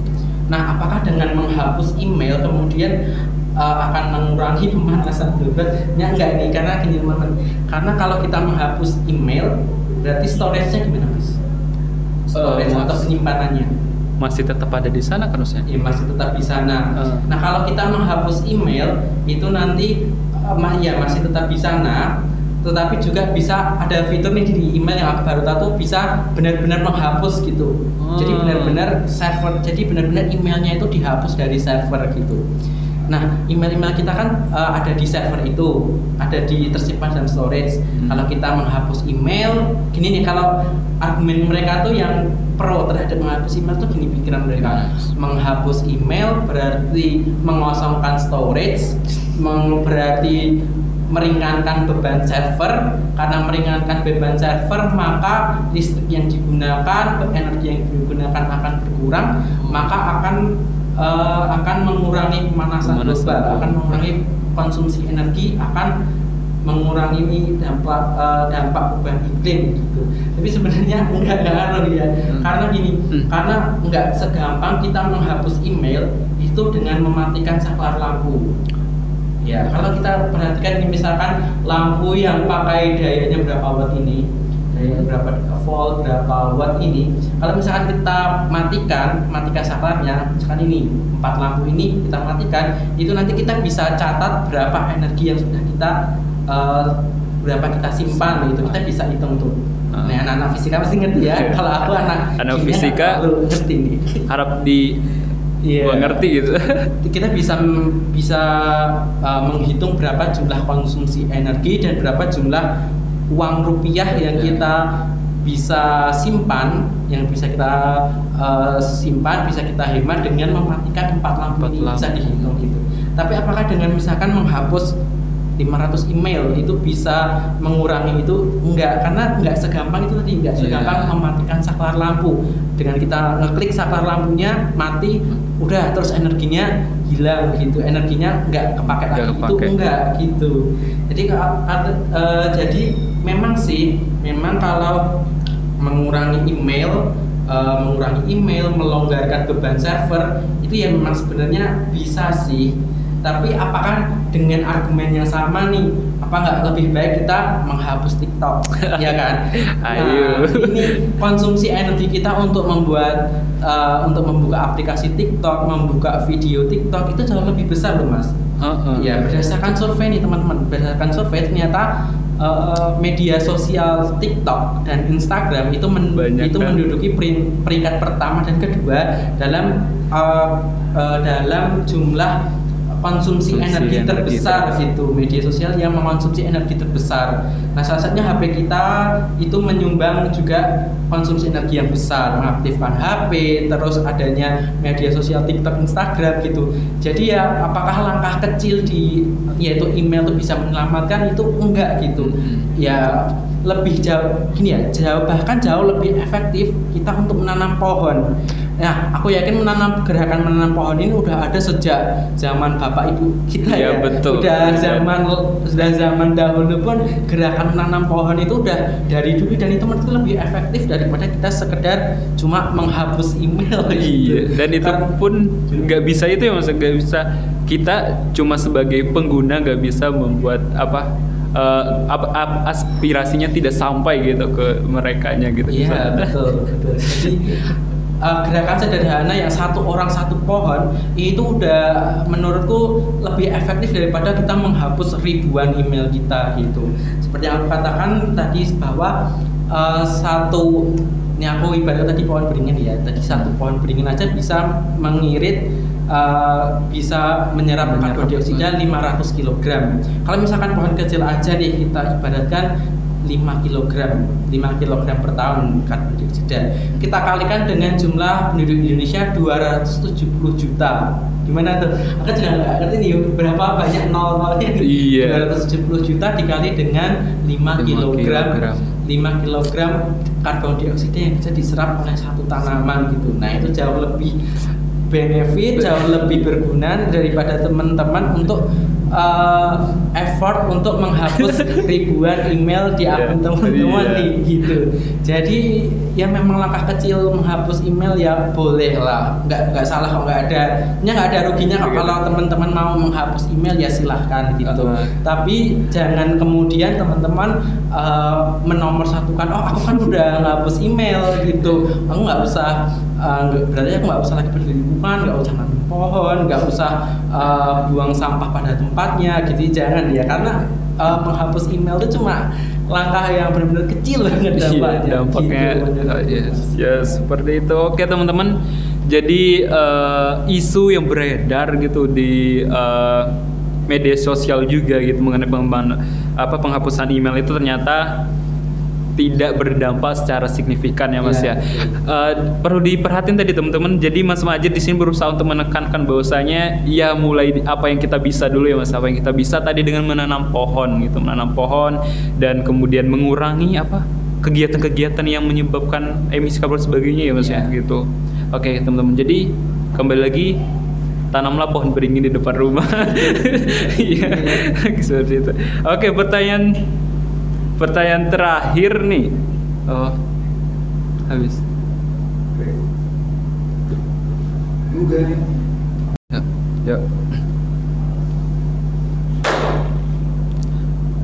Oke, pertanyaan terakhir nih Mas dari sahabat kosmik di Instagram itu dari @protego underscore totalium gitu. Bunyi pertanyaan gini, bagaimana menyikapi dan memberi pengertian kepada orang yang skeptis terhadap isu tersebut gitu? Gimana nih Mas dari Mas Majid? Oke, ini ada penelitian yang menarik tentang uh, masyarakat Indonesia, tentang netizen Indonesia. Yang ini survei ini diadakan oleh uh, World Government uh, Cambridge yang mensurvei negara-negara di Asia gitu. Hmm. Nah, negara Indonesia salah satunya itu penelitiannya mengatakan bahwa uh, 18% dari jumlah responden mereka itu paling besar di Indonesia. Jadi maksudnya orang-orang yang paling skeptis, yang paling tidak percaya, yang paling menganggap bahwa oh, perubahan iklim itu cuma konspirasi. Konspirasi. Cuma apa ya? Cuma elit kom- Elit cuma global elit gitu. global, elit Iya. dunia, cuma kepentingan elit global, elit dunia, konspirasi pemerintah yang ingin menakut-nakuti warganya. Nah, itu Indonesia juaranya gitu. Masyarakat Juaranya tuh. Indonesia Itu juaranya dalam hal skeptis-skeptis tentang Skeptis. beginian gitu. Untuk cara menyadarkannya ya sebenarnya agak susah ya karena menurutku ya uh, awareness kita, uh, awareness kita terhadap lingkungan, kepedulian kita itu berbanding lurus juga terhadap tingkat pendidikan kita gitu mas. Jadi semakin kita well educate, kita sebagai mahasiswa terpelajar, semakin terpelajar kita, menurutku ki- uh, semakin peka kita terhadap isu-isu sosial yang ada di lingkungan kita gitu. Oke, untuk menyadarkan ini ya berarti kalau menurutku sih ya menyadarkan mereka tentang bahaya gitu. Kita dari kecil kan sering di apa ya pak- eh, sering eh, dididik oleh orang tua kita dengan metode yang ditakut-takuti gitu kan. Hmm, ya betul. Misalkan jangan mainan api nanti kebakar gitu kan. Nah kita juga bisa pakai menurutku pakai metode yang sama pun bisa gitu. Kita langsung ke dampak langsung memberitahu ke dampak eh, dampak yang paling parah gitu meningkatkan eh, suhu bumi satu setengah sampai dua derajat terus kemudian eh, pokoknya kita bisa apa ya bisa mengedukasi mereka itu dengan contoh-contoh kecil tadi yang bilang. Misalkan tadi aku menganalogikan membandingkan bahwa kalau kita mengatakan bahwa oh ini suhunya naik besok tuh bisa naik satu setengah sampai dua derajat loh. Terus kan nanti pasti mereka bisa membantah ah cuma satu setengah ah cuma dua emang sepengaruh itu kah? Gitu. Ternyata ya kita eh, kemudian bisa tadi pakai eh, analogiku yang aku buat nah kalau misalkan misalkan air yang 2 derajat itu kita turun turunkan suhunya 0 derajat pakai freezer gampang. Hmm. Tapi kalau menurunkan suhu bumi 2 derajat gimana caranya? Kita nggak kan? punya, iya. Kita nggak punya caranya. Selain kita mencegah suhu bumi kita bertambah naik. Jadi kita uh, jadi kita edukasi mereka dengan bahasa-bahasa yang mudah dipahami, dengan analogi yang sederhana aja deh. Kita kita nih memang sebagai seorang saintis muda kita nih udah belajar banyak hal ya biologi kimia tapi kita tetap harus mampu untuk menerjemahkan bahasa-bahasa ilmiah ilmuwan itu Eh, iya, betul bahasa-bahasa sekali. yang dipikirkan oleh orang awam bahasa bahasa alien, gitu ya Alien doang. ke bahasa-bahasa yang mudah dipahami aja deh. Bahasa-bahasa yang mudah dipahami gitu. Contohnya tadi elektrolisis air gitu. Elektrolisis apa Ya itu? susah ya Iya. dipahami tapi kita bisa eh, tapi kita bisa menerjemahkannya ke orang awam bahwa oh itu pakai air itu sama aja pakai aki. Itu ngubah eh, air jadi energi itu tetap butuh aki gitu ya. Sama aja nanti akinya tekor gitu. Nah Iya. pakai bahasa bahasa yang sederhana aja deh untuk bisa mengedukasi mereka dimulai dari orang-orang terdekat kita kita bisa edukasi nih dari langkah-langkah kecil tadi contohnya misalkan kita eh, misalkan teman kita atau adik kita uh, pakai kipas angin dinyalain terus dinyalain terus ditinggal. Nah itu bisa kita edukasi, eh jangan pakai uh, dimatiin dong, ini kipas anginnya gitu. Kita pakai langkah-langkah kecil aja, pendekatan yang mudah-mudah aja nih terhadap orang-orang yang skeptis itu untuk menyadarkan mereka bahwa oh ternyata uh, dampaknya itu besar gitu. Selain itu juga kita bisa pakai kasus lagi yang misalkan tadi yang tentang tenggelamnya Jakarta, tenggelamnya Pantura. Nah itu bisa menyadarkan mereka gitu, oh bahwa misalkan bangunan ini ada di tahun 2000 sekarang di tahun 2022 sudah nggak ada karena tenggelam gitu. Itu bisa kita lihat contoh konkretnya itu apa gitu dampaknya bagi lingkungan. Nah terus kita baru nah, terus harapannya mereka bisa sadar gitu dengan dampaknya gitu. Seperti itu ya. Baik. Ya seperti itu teman-teman. Jadi kita fokus untuk ke langkah-langkah kecil dan menjelaskan ke uh, apa orang-orang sekitar ya mas ya. Kayak gitu. Jadi mulai langkah kecil kayak mungkin lagi kita lagi nonton terus ngidupin TV tapi bukannya kita yang nonton TV TV yang nonton iya. kita gitu. Jadi jangan sampai seperti itu teman-teman kita berusaha untuk apa tadi uh, mengedukasi mereka dengan bahasa yang sederhana ya mas dengan cara yang baik juga seperti itu ya. Oke Ya gitu mas, jadi udah panjang pertanyaan-pertanyaan udah dilontarkan, udah berakhir tadi merupakan pertanyaan terakhir gitu. Nah udah berakhir mas, jadi dari Mas Majid nih mungkin tadi beberapa penjelasan dan sebagainya, Mas Majid mungkin bisa memberikan kalimat penutup gitu mas, atau closing statement untuk podcast kali ini. Silakan mas. Oke, terima kasih. Jadi teman-teman kita sudah melihat fenomena itu ya fenomena ilmuwan turun ke jalan yang mengindikasikan bahwa memang kita ini sekarang bumi kita sekarang itu butuh bantuan kita gitu.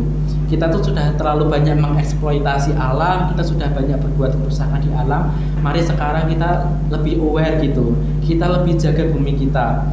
Kenaikan suhu perubahan iklim itu semua adalah hal-hal yang lambat laun akan membunuh diri kita sendiri sebagai umat manusia yang menjadi pemimpin di bumi ini gitu uh, seperti yang aku bilang tadi ada banyak uh, dampak ya dari adanya perubahan iklim, perubahan suhu ini mulai dari geyser yang mencair, siklon tropis, banjir, perubahan iklim, kemudian anomali cuaca. Nah, itu adalah hal-hal yang bisa mengancam kehidupan manusia itu.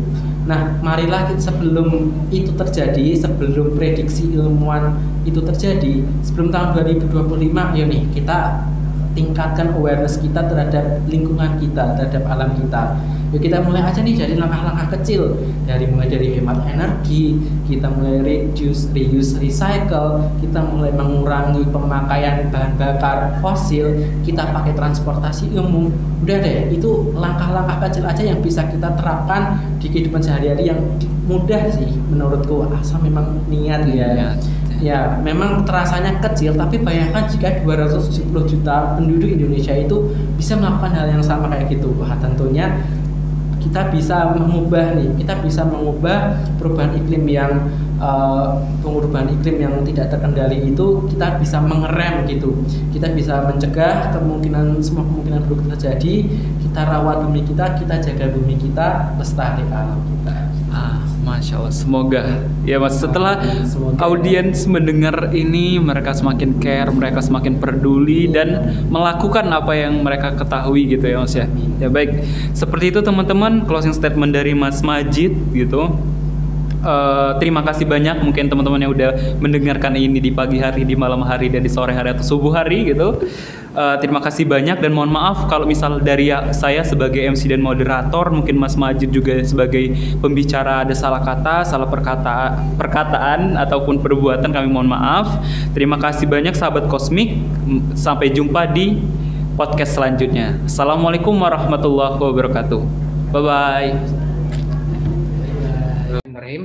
Assalamualaikum, selamat siang, eh, selamat malam maupun selamat pagi dari Eh, teman-teman sobat FIPA yang mendengarkan Cosmic ini ya teman-teman. Jadi pada kesempatan kali ini teman-teman ada di Cosmic yaitu sebuah platform podcast dari BMFMI PAU UNY yang pada spesifiknya untuk segmen kali ini ada di apa Science Podcast ya. Nah, mungkin nanti sedikit uh, saya jelaskan mengenai Science Podcast ini seperti apa dan Cosmic itu juga seperti apa. Uh, mungkin sebelumnya uh, saya perkenalkan juga terlebih dahulu mengenai uh, diri saya dan nanti juga mengenalkan uh, podcast dan dari Mbak Ati sendiri. Sebelumnya uh, saya Anjas Arya Bagaswara dari uh, Departemen Penalaran BEM FMIPA UNY uh, periode 2022 di sini akan membersamai teman-teman dan uh, membersamai juga uh, Mbak Ati sebagai narasumber dan saya di sini ya insya Allah sebagai host gitu ya. Kemudian uh, sedikit juga mungkin mengenalkan uh, kembali lagi ya tadi mengenai Cosmic. Cosmic ini merupakan sebuah podcast ya, platform podcast dari BMF MIPA UNY yang dibagi menjadi tiga segmen.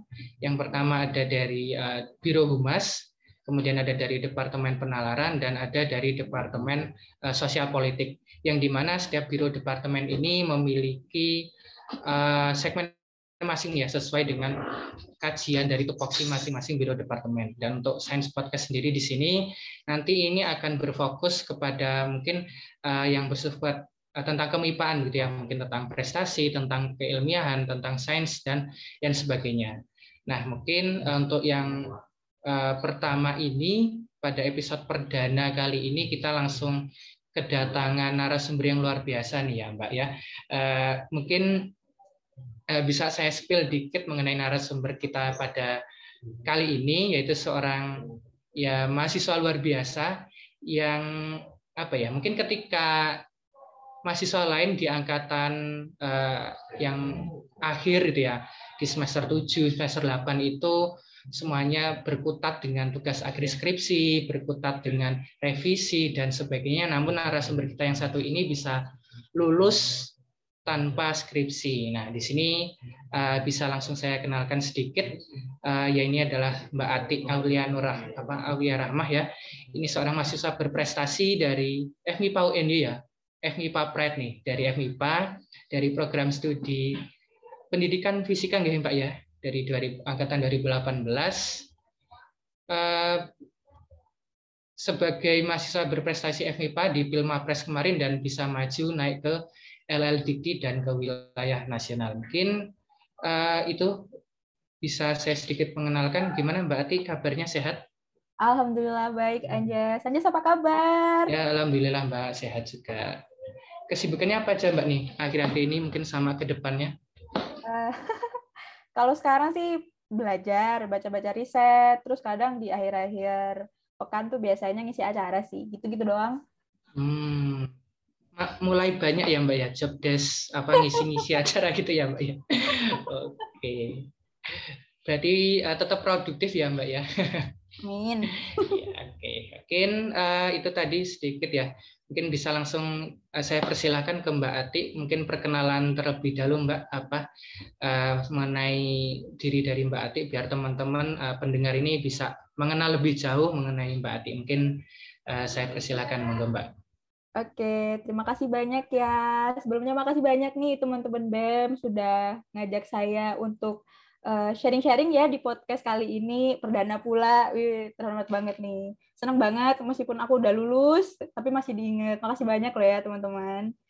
Terus teman-teman yang mungkin belum tahu salam kenal ya. Nama saya Atin Rauleti Rahma biasanya dipanggil Ati. Sekarang baru lulus Februari tanggal 26 kemarin.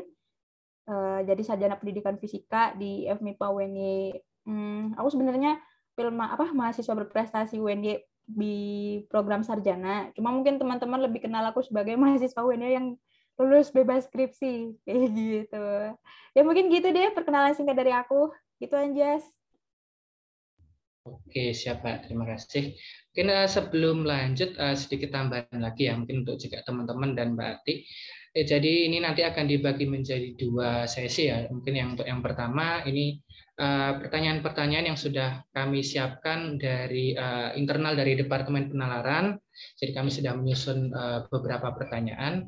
Dan untuk uh, sesi yang kedua, kita juga kemarin sudah melakukan Q&A di IGPM IFA UNY dan sudah didapat juga ya beberapa pertanyaan yang mungkin bisa kami sampaikan di apa uh, kesempatan kali ini.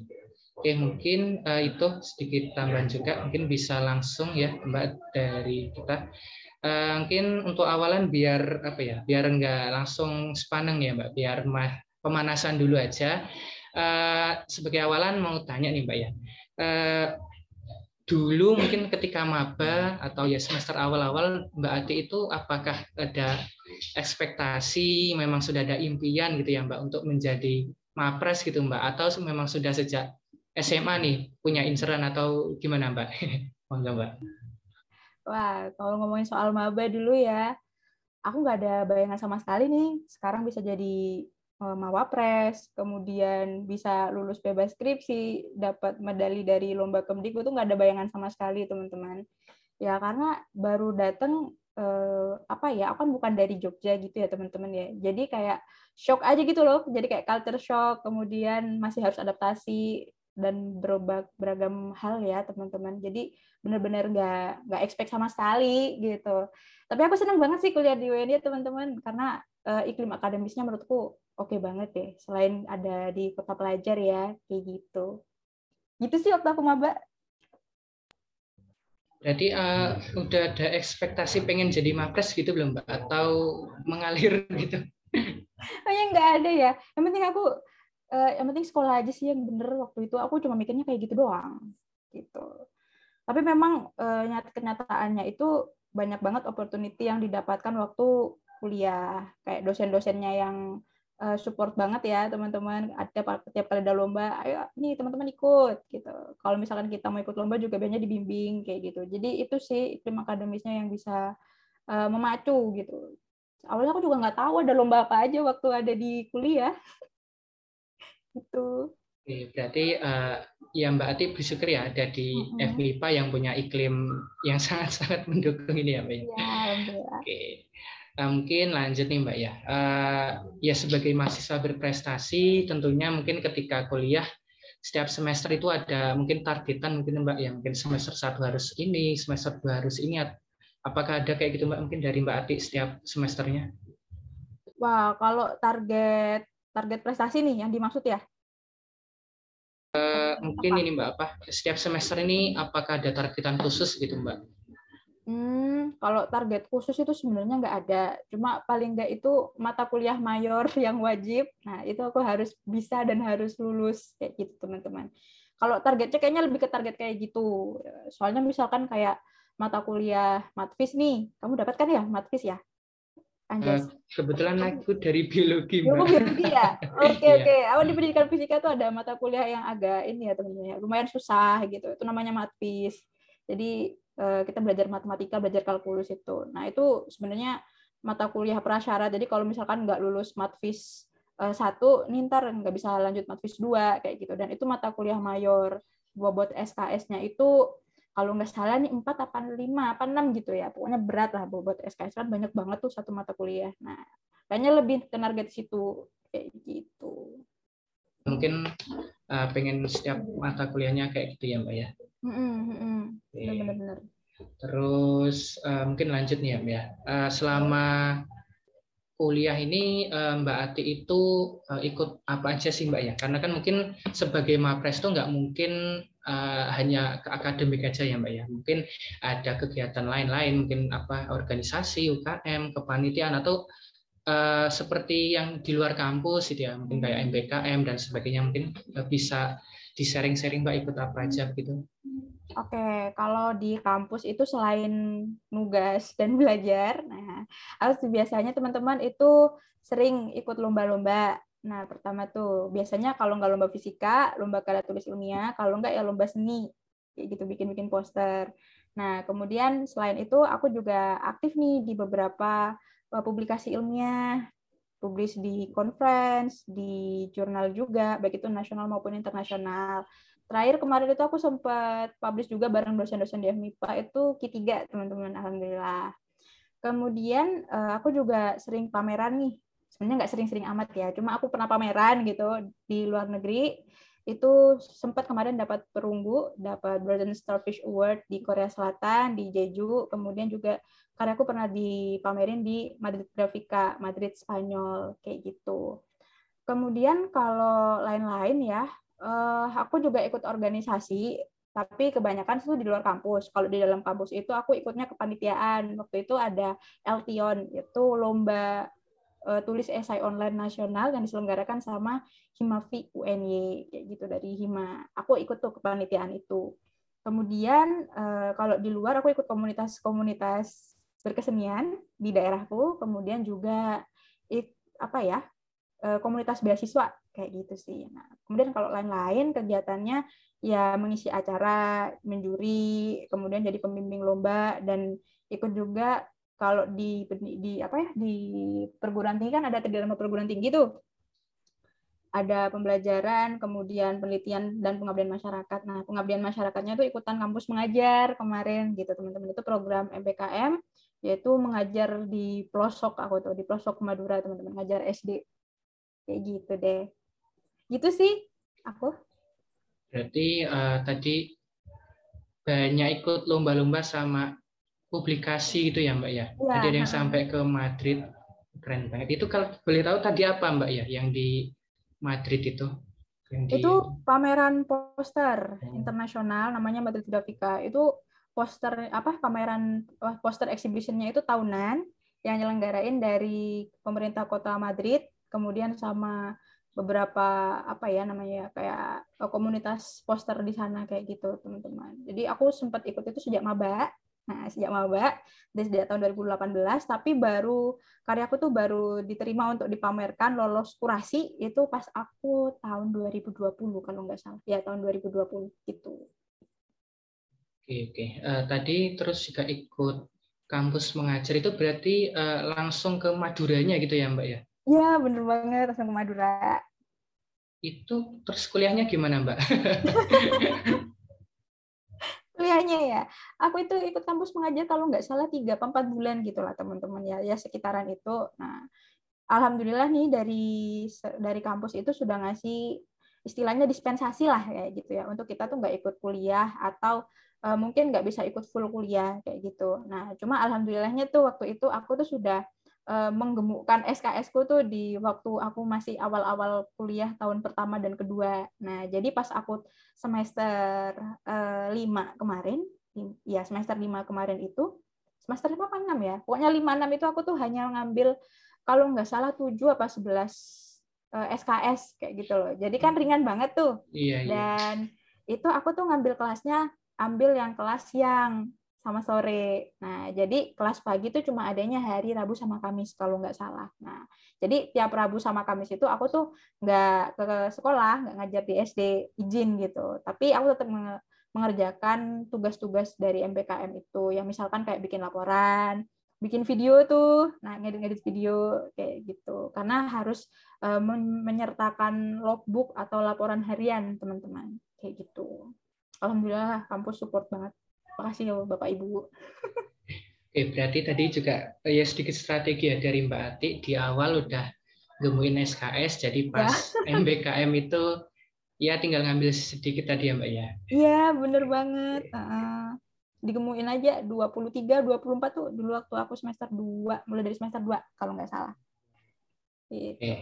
Terus tadi kan juga banyak ya Mbak ya ikut lomba-lombanya, terus ikut panitia juga. Dan ini apa yang tadi kampus mengajar itu kalau dari Mbak Ati mengenai uh, manajemen waktunya itu gimana Mbak? Dari Mbak Ati sendiri bagi-baginya hmm. gitu. Kalau manajemen waktu ya teman-teman aku tuh biasanya kalau waktunya belajar ya belajar nih teman-teman. Nggak mau diganggu. Tapi kalau udah waktunya main sama nggak mau juga diganggu. Kayak gitu. Jadi uh, tahu waktu lah kapan belajar, kapan main dan bahkan main itu aku jadwalkan juga dari jam berapa sampai jam berapa gitu. Biar nggak capek. Jadi ya main ya main nggak mau iya, diganggu tugas gitu. Oke, okay, siap. Terus uh, mungkin lanjut nih Mbak apa? Kalau tadi kan banyak juga kegiatannya dari Mbak Ati itu pasti ya adalah apa namanya mungkin fase di mana capek, down dan ya pengen istirahat gitulah. Nah dari Mbak Ati uh, apa ya cara untuk biar tetap semangat lagi, tetap apa ya bersemangat untuk aktivitas lain itu gimana Mbak dari Mbak Ati sendiri? Hmm, kalau aku biasanya nih mungkin sama ya teman-teman semua ya. Kita butuh healing, waduh. Hmm. Nah, tapi kalau aku paling cepat dan paling instan itu healingnya tuh makan-makan, kulineran, gitu. Jadi kalau udah capek gitu, nah aku biasanya tuh ngidam pengen makan apa, ya itu pada makan kayak gitu teman-teman. Jadi itu lumayan merefresh lah, hobi kulineran kayak gitu. Paling sering apa Mbak? Kalau boleh tahu makan apa gitu. Makan tergantung lagi pengen apa. Hmm. oke, oke. Ini jadi lapar kan kan lagi puasa. Iya lagi puasa Mbak. Oke, eh, mungkin lanjut eh, ke tentang Mapres ya, Mbak. ya. Kita coba kita ganti topik Eh, mengenai yang pil Mapres itu Mbak Adik itu awalnya tahu tentang ada kayak gitu tuh dari mana Mbak? Oke, aku baru tahu Pilmapres itu kayaknya aku kalau nggak salah semester 4, teman-teman. Nah, semester 4 itu tiga mau pindah ke semester 4. Nah, peralihan itu tuh baru tahu. Itu tuh dikasih tahu sama dosen gitu. Jadi aku nggak tahu sama sekali tiba-tiba ada eh, seleksi tingkat fakultas. Nah, terus yang dari jurusan tuh dicariin dari tiap jurusan siapa nih yang kira-kira bisa ikutan Pilmapres. Nah, itu aku di dipilih jadinya kayak gitu nih. Tidak secara floor, tidak seperti sekarang nih Pilmapres yang sekarang kan siapa pun boleh ikut ya. Nah, kalau Iya, kemarin itu iya. dipilih gitu. Nah, baru setelah aku ikut tahun itu tahun pertama aku ikutan, aku tuh dapat juara tiga. Nah, jadi nggak mewakili F, eh, FMIPA, tapi di tahun selanjutnya, nah itu kan udah tahu tuh sebelumnya, oh Pilmapres tuh kayak begini, nanti tesnya seperti ini, jadi udah mulai prepare dong, kayak gitu. Nah, kemudian alhamdulillah di tahun selanjutnya aku semester 5 ke 6, nah itu alhamdulillah dapat juara satu dan mewakilin ke UNY. Nah, di UNY alhamdulillah juga juara satu, jadi mewakili ke LLDikti. Di LLDikti alhamdulillah juara satu juga teman-teman, kayak gitu. Jadi Berarti- dari dosen. Oh, jadi 2020 ya Mbak ya mungkin kurang lebih. Iya, ha, eh, 2020. Ha, benar-benar. masih belum itu ya Mbak apa? Kalau yang sekarang kan kalau yang saya tahu juga itu kan udah umum itu ya Mbak. Iya. Jadi yang 2020 masih belum gitu ya Mbak. Iya, masih ditunjuk kan tahun 2020 tuh. Dua, sejak 2021 itu sudah mulai eh, kayak oprek gitu ya, siapa pun boleh ikut. Oke, oke. Mungkin eh, bisa di-spill juga nih Mbak apa prosesnya dari awal bisa sampai ya ke LL Dikti tadi itu ya Mbak. Mungkin bisa diceritakan gimana sih mungkin ada cerita yang berkesan, mungkin ada apa gitu Mbak yang bisa dibagi ke teman-teman supaya mungkin yang kemarin Pilmapres belum berhasil bisa jadi pelajaran untuk ke depannya. Mungkin enggak Mbak. Hmm, Oke. Nah, ngomongin soal Pilmapres nih, teman-teman. Jadi, itu kayak kita harus perfect dari segala macam sudut, baik itu IPK, kemudian dari segi pencapaian juga, utamanya pencapaian itu ya, teman-teman. Pencapaian itu bisa macam-macam. Bisa kamu dapat penghargaan, dapat prestasi, publikasi, kemudian juga ikut organisasi. Jadi, istilahnya lebih perbanyak dan perbagus CV deh, kayak gitu. Lebih banyak itu. Kemudian juga ada tes wawancara nih. Nah, wawancara. Kemudian ada juga tes eh, pakai bahasa Inggris wawancaranya tuh juga ada. Jadi memang harus fluent ya untuk berbahasa Inggris.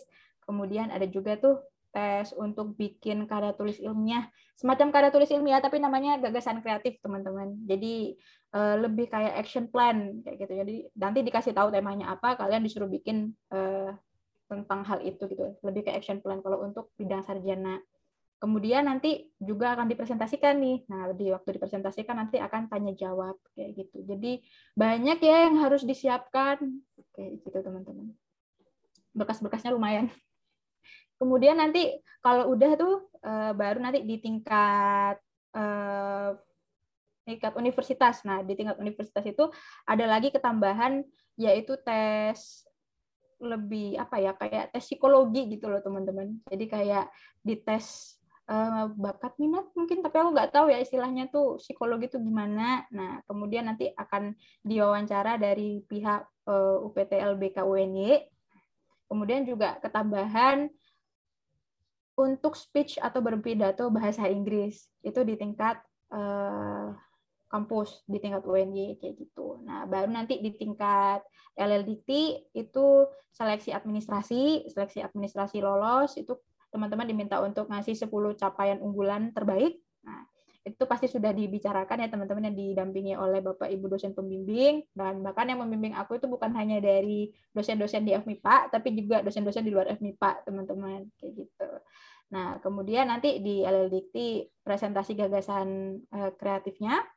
Kemudian nanti dapat juara satu tuh, jadi aku mewakili LLDikti ke tingkat eh, selanjutnya yang untuk senasional itu.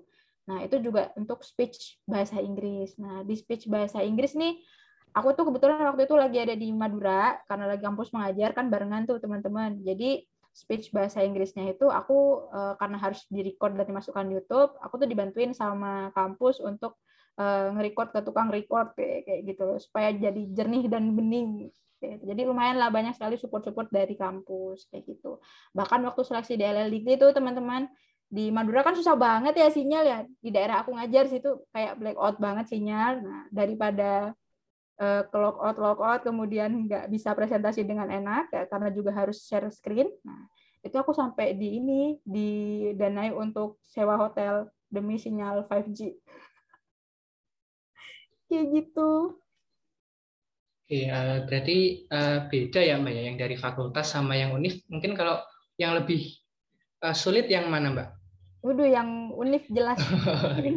Saya udah ini sudah apa ya? Sudah tandingnya tuh sama mapres-mapres terbaik dari tujuh fakultas di UNY. Oke, nah, tadi juga apa? berarti pas barengan kampus mengajar gitu ya Mbak? Iya bener, aku tuh bolak-balik Jogja Madura sampai laptop aku tuh peta teman-teman. Oh, terus itu apa nggak ganggu juga mbak yang apa kampus mengajarnya itu tadi? Nah alhamdulillahnya nih aku itu berelasi dengan baik komunikasi oh, baik itu ya antara aku DPL-nya, DPL-ku tuh bukan dari UND teman-teman dosen pembimbing lampangannya itu dari kampus lain, tapi beliau juga ngerti gitu ya. Kemudian sama kepala sekolahnya juga paham kayak gitu. Dan kampus juga menyurati teman-teman. Dulu kan waktu itu masih COVID lagi tinggi-tingginya ya, dan yeah. sempat lockdown kan, nggak bisa ke mana-mana tuh. Nah, jadi aku tuh minta surat tuh ke uh, Pak Dekan, ke Pak WD, Pak Ali. Gitu. Jadi dibuatkan sama beliau surat untuk ya apa ya surat jalan gitu. Jadi kan kalau naik kereta tuh harus ada suratnya dulu tuh. Kalau nggak berkepentingan nggak boleh gitu. Nggak kayak sekarang yang sudah mulai longgar ya. Kita iya. asalkan yeah. udah booster aja udah ya udah berangkat aja gitu.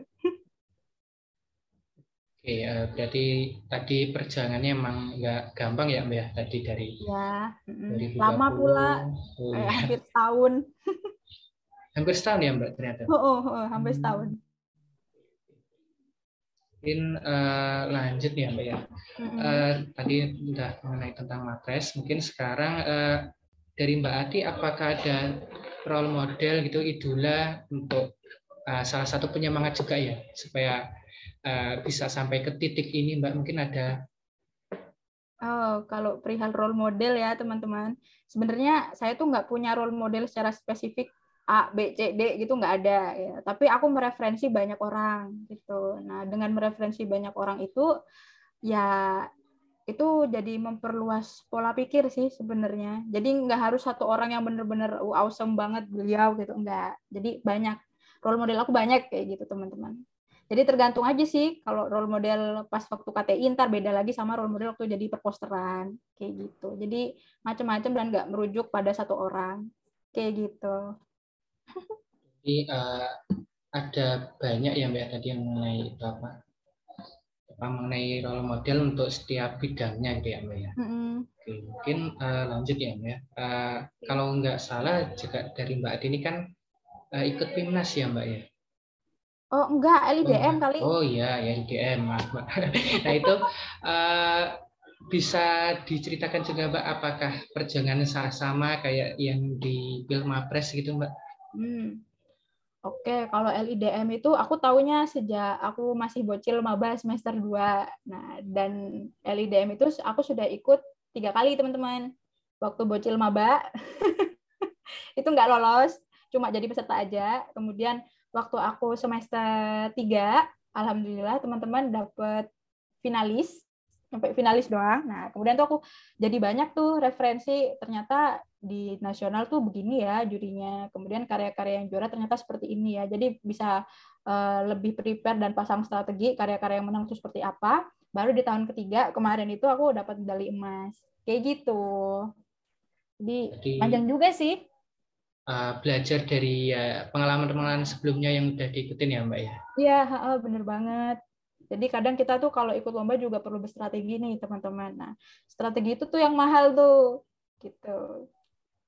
Mungkin jadi tertarik Mbak apa? Uh, mengenai tadi strategi juga dan sebagainya, Mbak Ati ini uh, otodidak atau ada belajar dengan siapa gitu Mbak selama ikut-ikut lomba di perkuliahan?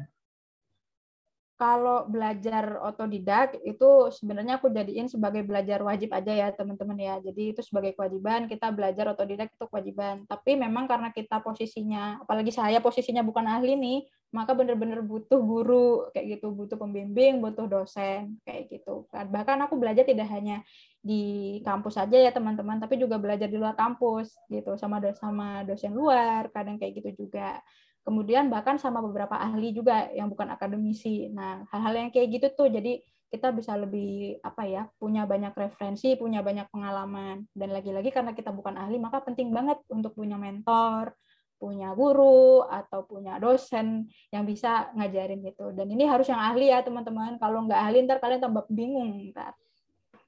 Kayak gitu. Oke, oke. Jadi uh, selalu ada mentornya ya Mbak yang untuk untuk ikut apa aja. Oke, mungkin uh, tadi sedikit ya yang untuk yang apa pertanyaan yang sudah disiapkan dari kami dari internal penalaran. Mungkin ini uh, saya lanjutkan untuk pertanyaan yang sudah kami himpun dari hasil Q&A di IG PMIP UNY. Mungkin untuk yang pertama ini ada dari akun under apa at malika underscore mptr ini hmm. halo Malika. Iya halo. satu angkatan aku. Oh kenal juga mbak? Iya oh ya. Ini uh, izin tanya kak. Perlombaan apa aja yang pernah diikuti sama uh, mbak Ati ini dari uh, maba mungkin sampai sekarang lulus nih mbak? Mungkin apakah mbak Ati ini selektif milih lombanya atau ya semua diikutin mbak? Prinsipnya gini teman-teman kalau ada kesempatan, nah aku tuh ikut semua gitu. Asalkan ada kesempatan lo ya gitu. Nah, kalau ngomongin lomba apa aja, banyak. Tapi mungkin kayak gini ya, dulu waktu aku awal-awal maba di semester 1 2, aku tuh kebanyakan ikut lomba poster.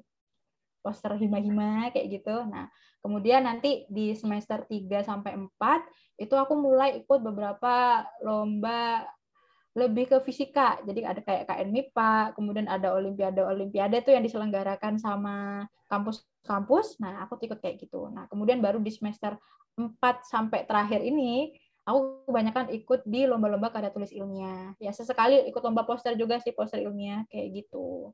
Dan banyak tidak hanya di nasional aja tapi juga internasional kayak gitu. Jadi mungkin kayak gitu sih, lombanya banyak teman-teman. Yang penting kalau ada kesempatan ya, itu ikut aja gitu. Apalagi kalau misalkan dosenku gitu ya, Ti, ada lomba, ayo ikut. Siapa meluncur gitu. Jadi ikut aja teman-teman. Uh, mungkin tadi apa? Uh, tadi kan Mbak Ati yang semester awal-awal poster, kemudian yang selanjutnya itu apa?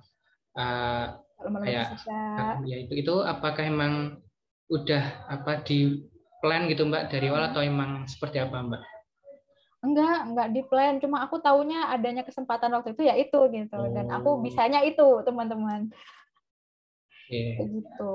Terus mungkin jadi benaran juga nih Mbak apa? Uh, mungkin kalau Mbak lomba-lomba kayak gitu, uh, apakah Mbak Ati ini ada kayak cutting atau siapa gitu yang ngajak atau emang dari Mbak Ati sendiri yang pengen ikut atau bahkan nyari teman gitu Mbak? Kalau kayak lomba-lomba poster ya teman-teman di awal banget itu kan aku masih maba dan nggak kenal siapa-siapa gitu ya. Nah itu aku kebanyakan lombanya sendiri individu kayak gitu. Nah kemudian nanti waktu aku lomba fisika juga lomba fisika tuh kebanyakan individu teman-teman jadi memang individu. Nah baru waktu aku udah mulai jadi pilmapres nih, jadi mapres fakultas. Nah, itu kan kakak-kakak tingkat banyak yang tahu. Nah, kemudian aku juga lumayan dikenal beberapa dosen. Nah, dari situ aku akhirnya diajakin untuk ikut lomba KTI, jadi bareng-bareng kayak gitu. Ya, waktu aku semester berapa itu ya, Filmapres itu semester 4. Nah, semester 4 itu kan aku masih uh, istilahnya mau dibilang semester tua juga nggak tua, dibilang semester muda juga nggak muda gitu. Masih Jadi aku ya, banyak ikutan lomba itu. Iya, menurut kakak tingkat kayak gitu. Kebetulan kakak-kakak tingkatku tuh juga ada yang suka nge-lab. Nah, aku tuh diajakin teman-teman. Baru pas kayak sekarang nih sudah semester tua. semester tua kemarin. Nah, itu kan juga banyak lomba yang diikuti. Maka aku nyari adik-adik tingkat. Kayak gitu sih. Jadi kayak ya muter aja deh rodanya.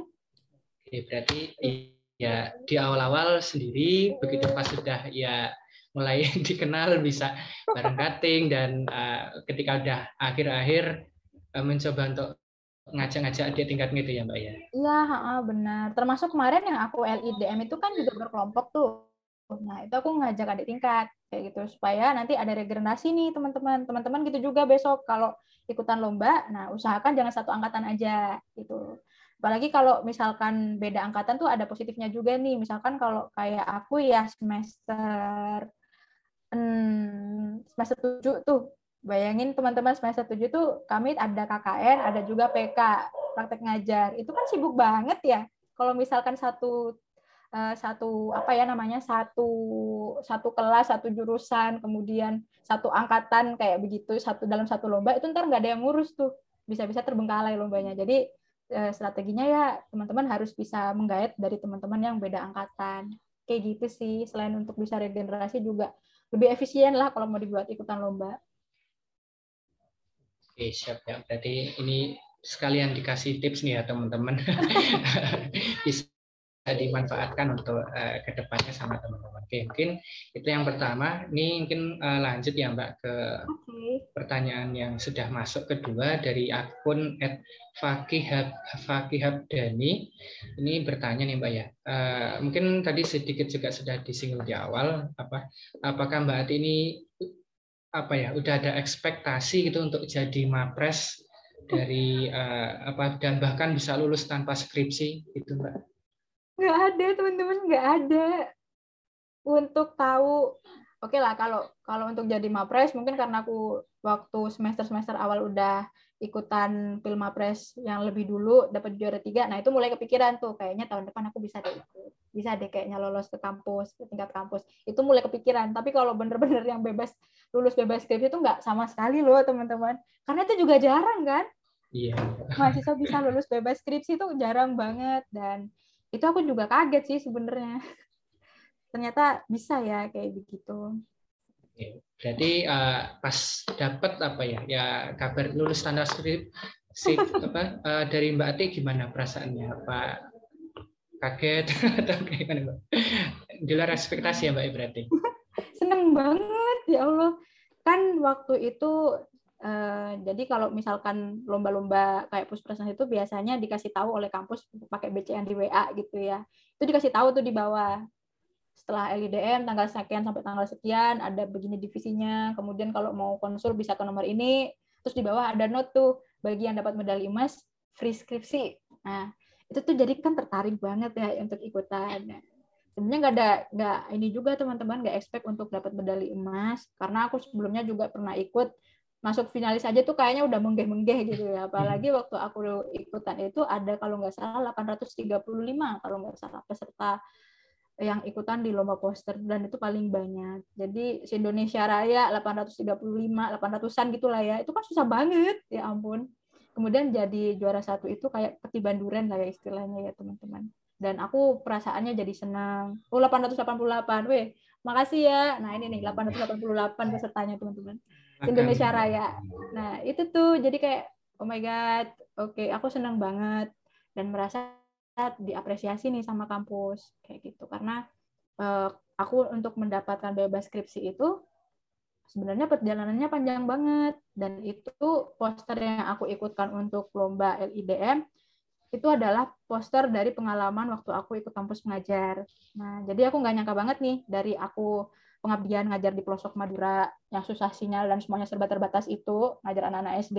Nah, si artikel sama dosen pembimbing lapangan aku. Nah, kemudian dari pengalaman di kampus mengajar itu aku juga diundang untuk jadi narasumber di acara-acara Kemdikbud. Waktu itu di acara kampus Merdeka itu aku satu poster acara sama Mas Menteri ya Allah kemudian diundang juga lagi eh, Surabaya kemudian ya banyak lah aku tuh video-videoku masuk di Instagram resminya Kemdik apa uh, di Dikti kemudian kampus mengajar kampus merdeka di PSD nah itu tuh sebenarnya publikasi uh, publicity yang dari pengalaman-pengalaman sama kampus mengajar dan dari uh, artikel yang aku buat. Nah itu aku bikin poster tuh. Posternya alhamdulillah dapat juara satu dapat HKI juga. Kemudian dari aku dapat uh, Puspresnas LIDM ini lagi lagi nih teman-teman lomba di akhir tahun yang diselenggarakan sama Puspresnas Kemdikbudristek. Nah itu cuma bisa diikuti sama medalis emas aja. Jadi yang lain tuh nggak bisa gitu teman-teman. Dan alhamdulillah dapat terbaik pertama lagi nih kayak gitu sih kayak gitu karena memang prosesnya susah dan untuk mendapat itu perlu pengorbanan atau apa ya effortnya banyak banget deh kayak gitu. Jadi uh, setelah lulus tanpa skripsi dan tadi apa ya film apres juga masuk ke YouTube masuk ke IG gitu, gitu ya Mbak ya. Makin dikenal aku juga kaget sebenarnya kan banyak ya dari WD yeah. yang hanya aku untuk apa namanya bebas skripsi. Cuma aku juga kaget kok ya aku yang ini yang banyak diramein. Jadi spesial Mbak. Dari selanjutnya dari Ed Lilis RP 2002 dan sama ini dari Fakih Badani lagi uh, tanya mengenai uh, perlombaan apa aja Mbak terus tanpa skripsi nih Mbak. Hmm. Mungkin tahu nggak Mbak? Oke, okay. nah perihal lengkapnya ini kamu bisa langsung tanyakan aja ke bagian akademik. Nah tapi yang aku tahu nih biasanya itu sama Puspresnas. Sama kayak aku nih LIDM. Ada juga kan kakak tingkat kita yang bisa lulus bebas skripsi itu beliau itu dari PKM. Nah, PKM sama LIDM ini satu payung teman-teman mau cari tahu nih lomba-lomba apa aja yang diselenggarakan oleh Puspresnas Kemdikbud, teman-teman itu bisa langsung aja googling ya, teman-teman cari Puspresnas atau Pusat Prestasi Nasional, kalau aja mulai dari lomba-lomba dari SD, SMP, SMA, Diksus sama Dikti itu ada, teman-teman. Jadi banyak sih sebenarnya lomba-lomba kayak gitu. Oke, uh, mungkin itu jawaban dari Mbak Atik ya untuk uh, tadi penyanyi dari Instagram mengenai apa namanya lomba-lomba apa aja yang bisa dijadikan uh, lolos skripsi ya, lulus tanpa skripsi. Oke, mungkin terima kasih untuk Mbak Ati atas jawabannya untuk semua uh, pertanyaan yang sudah kami siapkan baik dari kami sendiri maupun yang sudah kami siapkan dari Q&A Instagram. Oke, mungkin uh, karena sudah semua juga ya Mbak yang sudah ditanyakan dari kami dan uh, sudah dirasa cukup juga ya. Kebetulan ini sudah hampir uh, hampir 40 menitan ya ini. Ternyata tidak terasa ngobrol asik kita ini ternyata sudah cukup lama. Uh, mungkin tadi saya kira hanya sekitar 20 menit ternyata hampir 40 menit. Dan berhubung juga sudah uh, sore ya mungkin ini karena kita rekamannya tadi siang ya Mbak ya uh, mungkin itu saja untuk agenda pada kali ini. Dan uh, itu ya tadi banyak sekali manfaat dari uh, yang bisa kita ambil dari kisah-kisahnya Mbak Atik ya mengenai lomba, mengenai menjadi mapres dan menjadi uh, banyak ya apa mengenai kisah-kisahnya. Tadi uh, banyak sekali yang perlu kita ambil supaya uh, kita mahasiswa itu tidak hanya kuliah pulang kuliah pulang saja gitu ya. Nah uh, di sini tadi ya kita banyak pengalaman juga dari Mbak Ati, terutamanya mengenai kampus mengajar juga yang ternyata memiliki dampak positif yaitu uh, untuk keberlanjutan dari lomba LIDM yang bahkan bisa menjadi narasumber di mana-mana ya tadi uh, Mbak Ati cukup terkenal di mana-mana. Oke mungkin itu ya sedikit uh, mungkin penutup uh, karena juga dirasa sudah cukup untuk episode kali ini. Mungkin uh, saya ingatkan sekali lagi untuk kepada teman-teman Kosmik nih ya, uh, tetap stay di YouTube maupun di platform Spotify kami mengenai apa saja yang akan hadir nantinya di uh, ini, terutama untuk Science Podcast. Uh, jangan lupa like, subscribe, dan juga komen ya apabila teman-teman ingin uh, diangkat sebuah isunya melalui podcast kami nantinya uh, silakan nanti saja bisa di komen. Nanti insya Allah coba kami uh, pilih mana yang cocok untuk kami angkat. Oke, mungkin itu saja untuk episode kali ini. Terima kasih untuk perhatiannya dari teman-teman. Uh, terima kasih. Sampai jumpa di episode selanjutnya.